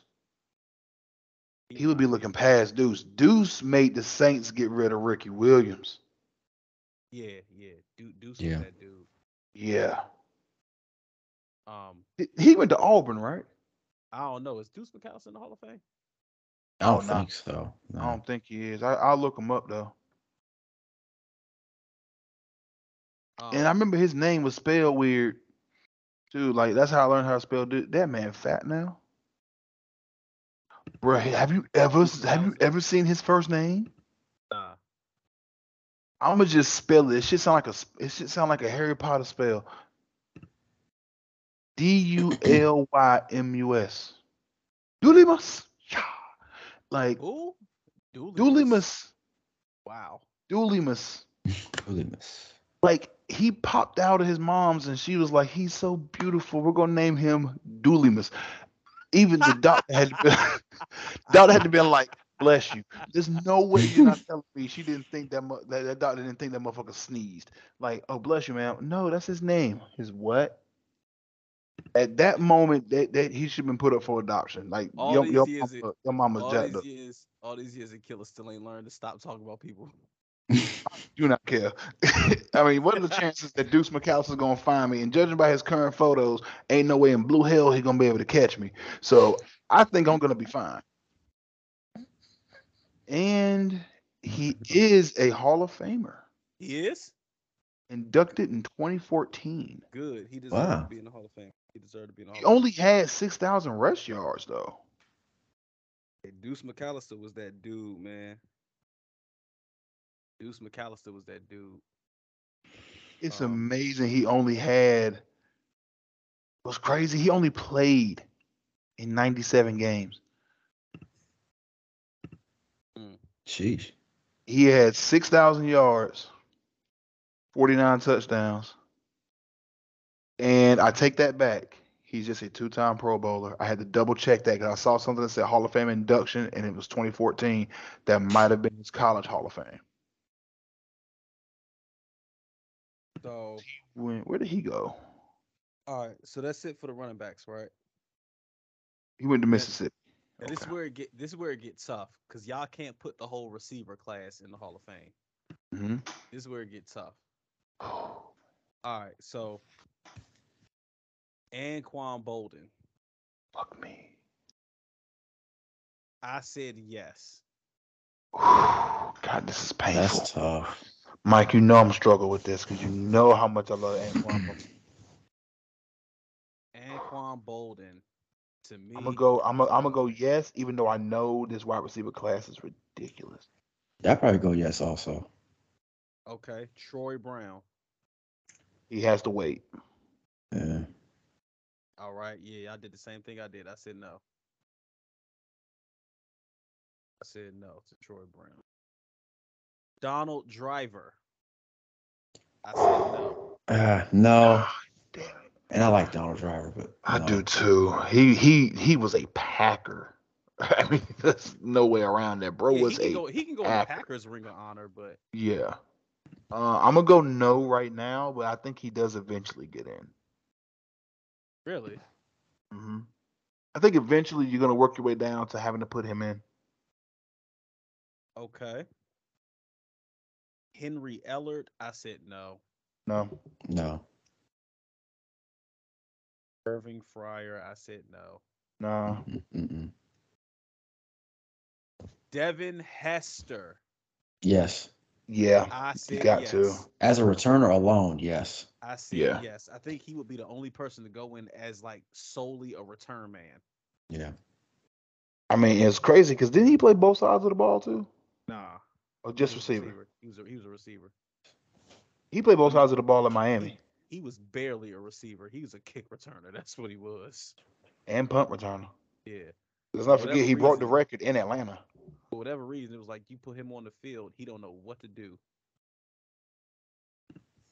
Um, I've seen I've seen players like that before. We call them field their field sense um is is broken, completely broken. They make great returns because of it. Torry Holt. I said yes. Yeah. close. If Isaac. Bruce is in there, Torry Holt got to be in there. Oh dang, you're right. Isaac Bruce is in there. Torry Holt was better. than Isaac Isaac Bruce is Troy Brown. Torry Holt is Jerry Rice. T- Mm. Torry Holt. Torry Holt was Torry Holt was uh Fitz, whereas Isaac Bruce was Anquan Boldin. Yeah. It was crazy. Holt and Bruce were the same fucking receiver. Neither one of them wanted to take a hit. Like the LA Rams got zero yards after catch. Mhm. If they weren't al- if they weren't already by you. I remember watching them fall, catch balls and fall, catch and fall. Um, Joe Horn. pissed me off. He has to wait, but he'll get in eventually. Is that Jaycee Horn's dad? Yes, Yes. The one who took out the cell phone. Oh yeah, that's right. Dude, people be forgetting how raw he was in New Orleans. That's right. Joe Horn was that dude in New Orleans. Yeah. Joe Horns was Joe Horn and Lee Evans reminded me so much of him. Lee Evans. Could have been so good. I Buffalo said I said yes to Joe Horn. I might say not yet, but eventually. Okay. Um this one, this one, I still have not decided. I'm still thinking about it. And I, I saw this list yesterday. I'm still thinking about it because I really want to put him in, but I, I have a I'm a I have a fear that he's not gonna get put in. Chad Johnson. Oh my God, bro. Ocho is in. He should be. I don't Making know him and it. T.O. wait is bullshit. The In. thing is, the thing is, Ocho. Ocho, he he stopped. He stopped being dominant after a certain point. It happened when T.O. got there. They had that one good year together and then it just kind of went downhill. But a lot of that went downhill because the player Carson Palmer also went downhill. Then he just decided to blow it up, and then a year later, getting a receiver that almost made people forget about him in AJ Green, and then him meeting the same point. So if you're gonna throw, if AJ Green goes, there's no way in hell that team's best, that franchise's best receiver don't get in. All right. Chad Johnson scared the holy hell out of me for eight Yeah. years. And I'm gonna stop. I'm gonna stop. We can go to is he Hall of Famer after this after the receivers are done because it's a lot. Um, Andre Johnson. I Texans? absolutely. First ballot, absolutely. Mhm. Andre Johnson. Yeah, he was. Yeah. Oh yeah. I mean, for a while he was he was to the Texans what Calvin Johnson was to the um Lions. Exactly. Exactly. And the two best receivers was him and Calvin Johnson. hmm And Um, Andre used to piss me off at Miami. Was glad when he declared. um. Okay. Derrick Mason. No. No. I said no as well. I, Muhsin Muhammad. I said Muhsin Muhammad Moose. Yep. No. Mm, I'm gonna go yeah. I'm gonna go yeah Moose. I said no. Andre Rison. I said no. Nah. Jimmy Smith. I said no. Mm-mm. Wait, the Niners Jimmy Smith? Yes. Oh hell no. I Said no. Rod Smith. I said no. Nah. No. Um, Steve Smith, Hell yeah. the Yeah. receiver. I think so. I said yes as well. Hines Ward. Yep. Yeah. He, he's he's a finalist for this Hall of Fame class. Hines Ward. I said yes to Hines Ward as well. Um, Reggie Wayne. Yes. Yeah. I said yes to. Wes Welker. No. No. I, s- I said yes. If it was not for Wes Welker, we would not have we would not have the Dan the we would not have had the Danny Amendolas and the Julian Edelmans and the Cole Beasleys like that little man slot. That's a good point. boy Wide receiver Mhm. position. Wes Welker is the one who started it. That's a He good. did it in Miami. Started off in Miami doing it. Yeah, And So in terms of got you the impact. there. twice and was like, uh, I want that now. Like everybody want that little that little small white boy to play the slot that's fast as hell. and it's all because of Wes Welker. That man Uh, Wes Welker didn't give a damn about his about his safety at all. So yeah, so for my person my personal opinion, I said yes. I can see that. Yeah, his impact. And then the last the last one, the last receiver is Roddy White. Uh, I Uh, feel so bad because he just he got forgot about. That's And I'ma go no. Julio came. Yeah, I'm, I'm gonna go no. Yeah, I, I'm I went no too. Had he had two more years at that level, Had It he had he had he had two more years as the number one without Julio, I would have said maybe. Yeah. But the thing is, Roddy White was good, but then they drafted Julio, and Julio just took the shit to another level to the point where you Mhm. forgot about Roddy White. Like he played four years alongside of Roddy White, and his his shadow he was casting got smaller Yeah. and smaller. Because I remember it was him and Peerless Price, Peerless Price, yes. and people forget how nasty he was. He was the only Buffalo receiver for a while. Pe- Peerless Price was nasty. Peerless price. hmm That receiver class from I'm gonna go from 99 to 01, extremely underrated. Extremely. That gives you Plaxico, Hines Ward, um, Santana Moss. What's my other boy? Um, Reggie Wayne. You see where I'm going with this at this point? Mm-hmm.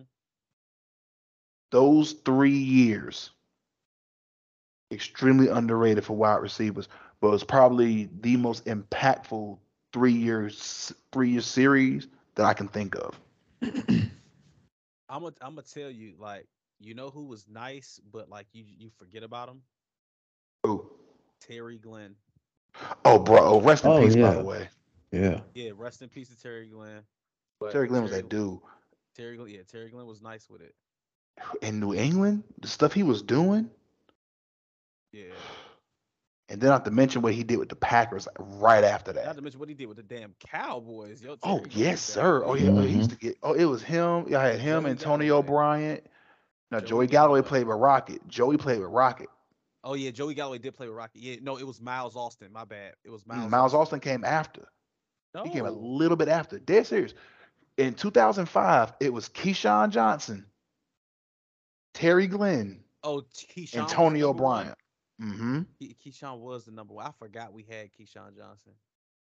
Only reason why I know that is because I I did a new playthrough on um, NFL 2K5, and I did one where I blow up a, a team and create some people, put them in the draft class, and let it ride.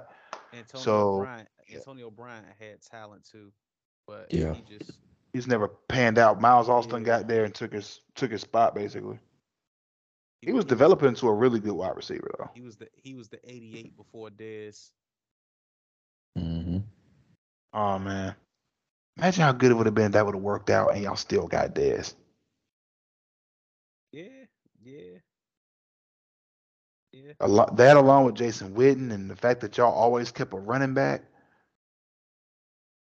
I mean, outside of that year, y'all thought Troy Hambrick was going to be the answer. Okay.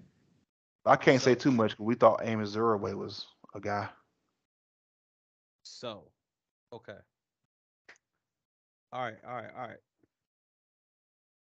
Is he a Hall of Famer, right? I, I got y'all. I got a good one. All right. Got a good one.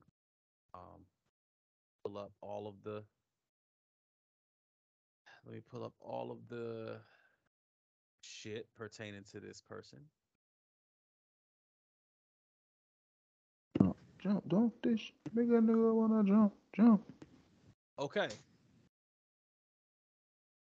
This man, is this, talking about NFL. Uh, he was a defensive back. He has one Super Bowl.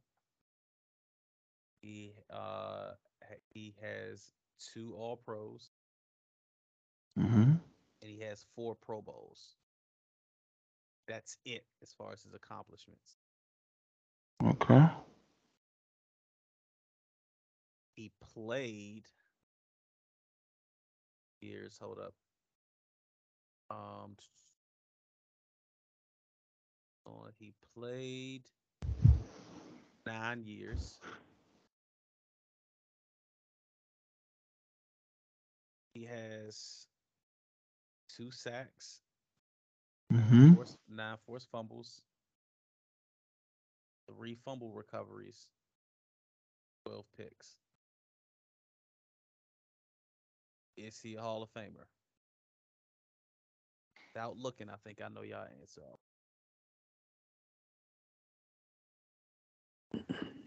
Four Pro Bowls, two All Pros. Can you tell the story without him? Depends on who you ask. Okay. Mm. Was you- at can- w- can you at any story- point Hold on, wait. Can you tell the story of what?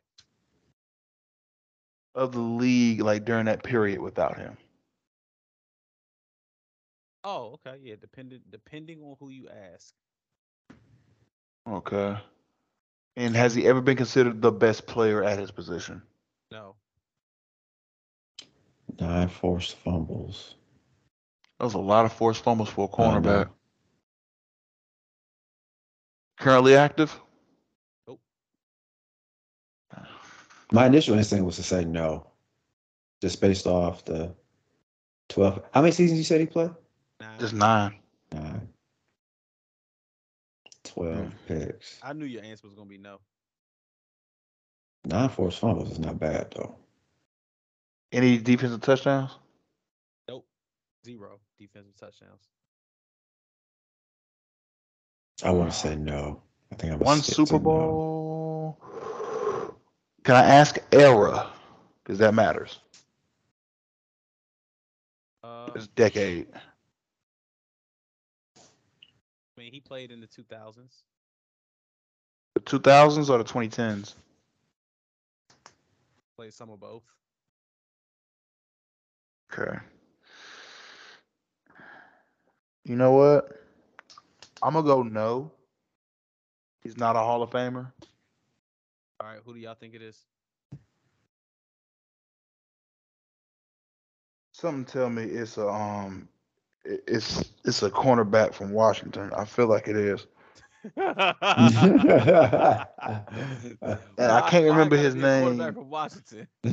because it just seemed like some shit a Redskin would do. It it just do. It got Fred Smoot written all over it. Yeah. And oh my god.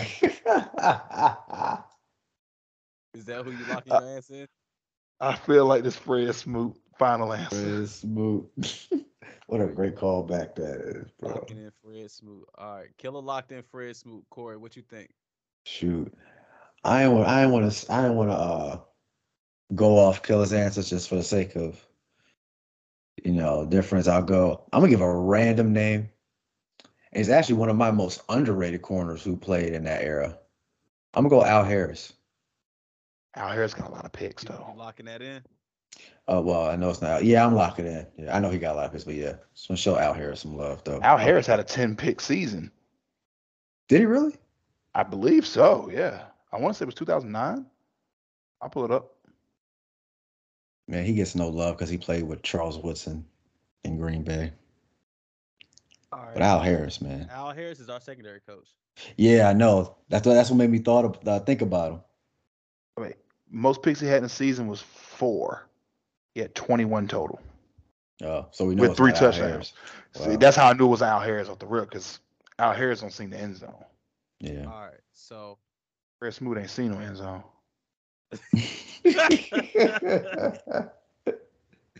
Fred Smoot was garbage.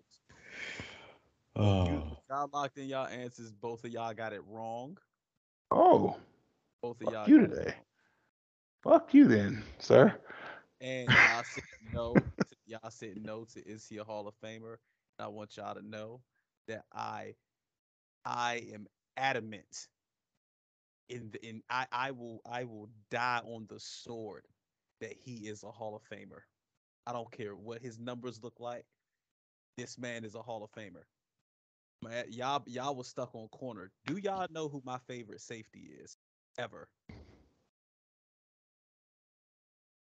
And I'm hmm. not talking about don't say Darren Woodson because Darren Woodson was my favorite safety till this guy.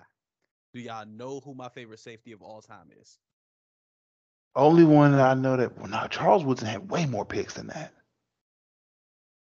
Yeah, no, it can't be Charles Woodson.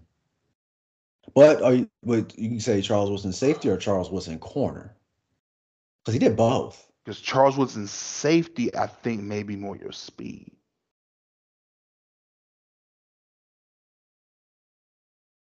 But he had more picks than that, so it can't be him. No. It- it's cool. Y'all have already locked it. I'll tell y'all the answer of who it was, and he is a Hall of Famer. Kam Chancellor. I knew. I was about to. I, was- you know, you know, it's crazy. I was like, it's gotta be a safety. Yo. Oh, I, I. I didn't And- say he was a corner. I said he was a thinking about- back. the first the forced fumbles. I was like, yo, that's a lot of forced fumbles. Like I was thinking, like it's gotta be a strong safety. My my favorite safety of all time is Kam Chancellor. Yeah, Kam And the only reason why he didn't see more picks was because that secondary had guys who were just taking it away. because his job was not to pick the ball. His job his job was His to job was to box. punish people. Hold up. When was when was when, what what Kam was drafted? What 2000? Legion of Boom. He, the the year the Okay. year after they got Richard. No, year before Richard Sherman. So that's what threw me off when Killer asked 2000s or the 2010s, and Mike said a little bit of both. A little bit of both. So I thought he had to be drafted somewhere in the mid 2000s. Like literally on the edge of the last year of that decade. I had a Didn't feeling. Kam it Chancellor play at. Texas? No, Earl Thomas. Virginia. Texas. Earl Thomas played Texas. I mean, not Virginia. Uh, Virginia Tech. That's right. That's right. That's right. Earl Thomas played at Texas. Because I remember it was a big thing if y'all were gonna draft um, what's that Earl safety Thomas. from uh, no the safety from USC. Uh, it was Taylor a big Mays. thing. That, Ta- yeah, yeah, Taylor Mays, everyone yeah. thought Taylor Mays was gonna get picked by the um Seahawks, and he went right past his ass. He was like, Oh yeah, cause, yeah, because Pete Nah. Carroll coached him. Yeah. mhm. Ta- Taylor Mays was and that nice, was though, that in did not look good on Taylor Mays at all. Taylor Mays was nice in college. Mhm. Sure. But I Taylor think if I coach you, I also know your, know your limitations, and I think he saw those. So once your old coach slides by you, yeah, then you know some shit's up. That's just what I, how I look at that. Yeah. But yeah, that was a good one, man. Yeah. That was a really Mhm. good one. because Yeah, I really thought that you were gonna pull a me and be disrespectful and pick Fred Smoot. Hell So no. Everybody know Fred Smoot ain't no damn Hall of Famer. He ass. What? like like once you said no touchdowns, I was like, it's Fred Smoot, bro. it's Fred Smoot, bro. Like But- but easily that's- it's But this is a case where like numbers will have you fucked up because impact. like Kam Chancellor is definitely a Hall of Famer. Like if you don't believe it, ask Earl Thomas, his running mate. hmm Had he not gotten hurt, Yeah, had it had he not gotten those neck injuries, he he gets in on what we're gonna call the Terrell Davis rule.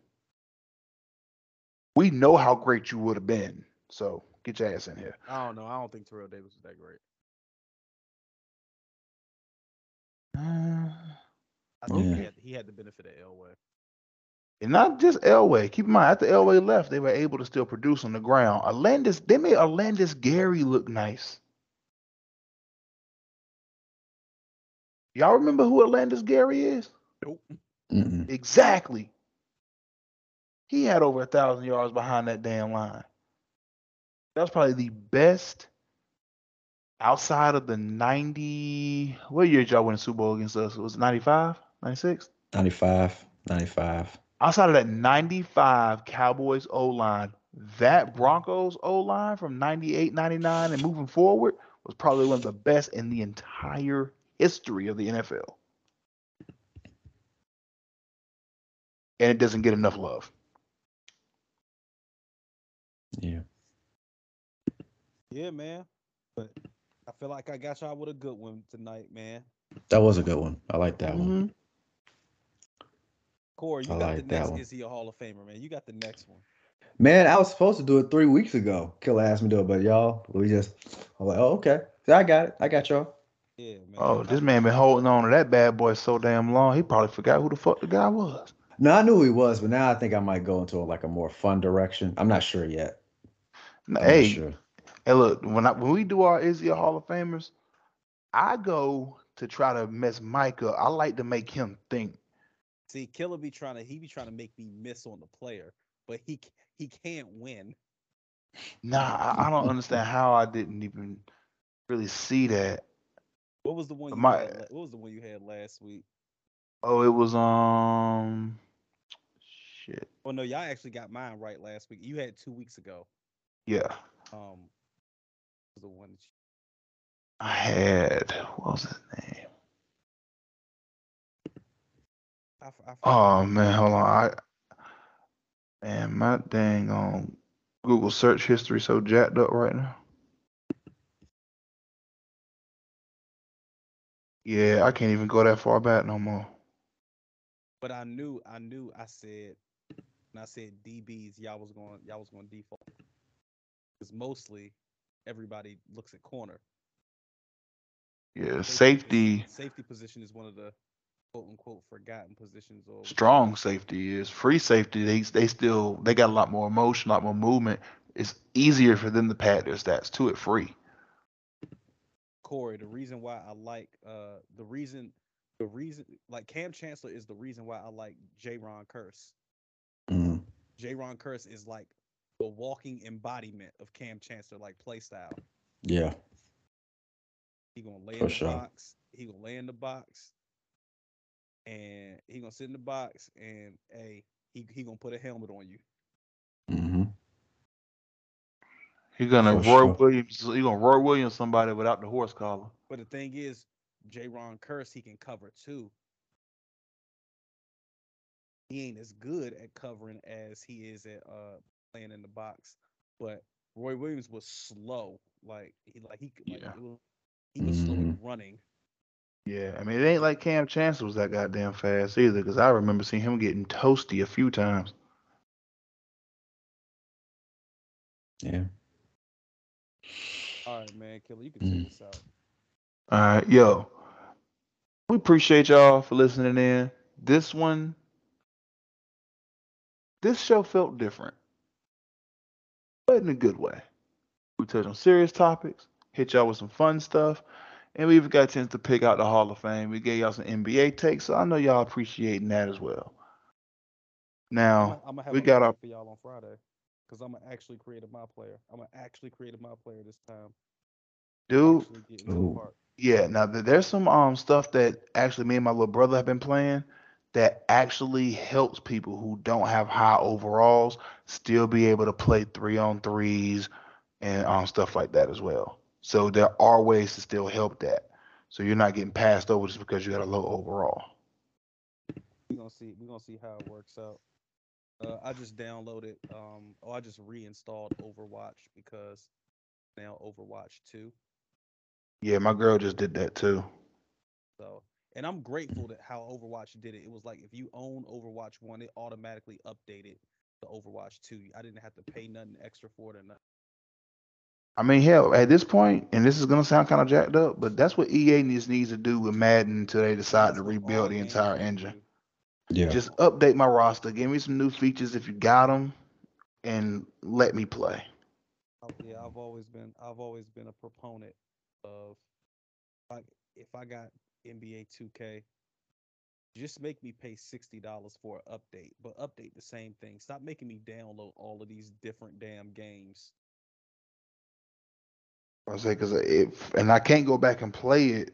I don't want to go back and play older 2K. It's weird. I would go back and play an older Madden because the offline experience doesn't change year to year versus it does with 2K. Like I can't go back and play my my players on older 2Ks. Even if I like that gameplay better. Like 2K16's gameplay I like a lot on the on Xbox One. I can't go back and play with my my player on there. Because it requires an internet connection to a server. And those servers aren't active anymore. So I lose a game mode. So that I don't like. Yep. Mhm. Well, all right, man. Let's get out of here. Uh, definitely. So, um, any parting words, gentlemen? Uh, great show. I'm excited to catch up on Tales from the Territories on Vice TV. I have to catch it tomorrow. Looking forward to it. Well, that's one with the rock in it this week, right? Yeah. All right, that's a Uh, definite my- watch for me. My parting, my parting words is uh, do do the things make you happy, even if it pisses somebody else off. Happiness is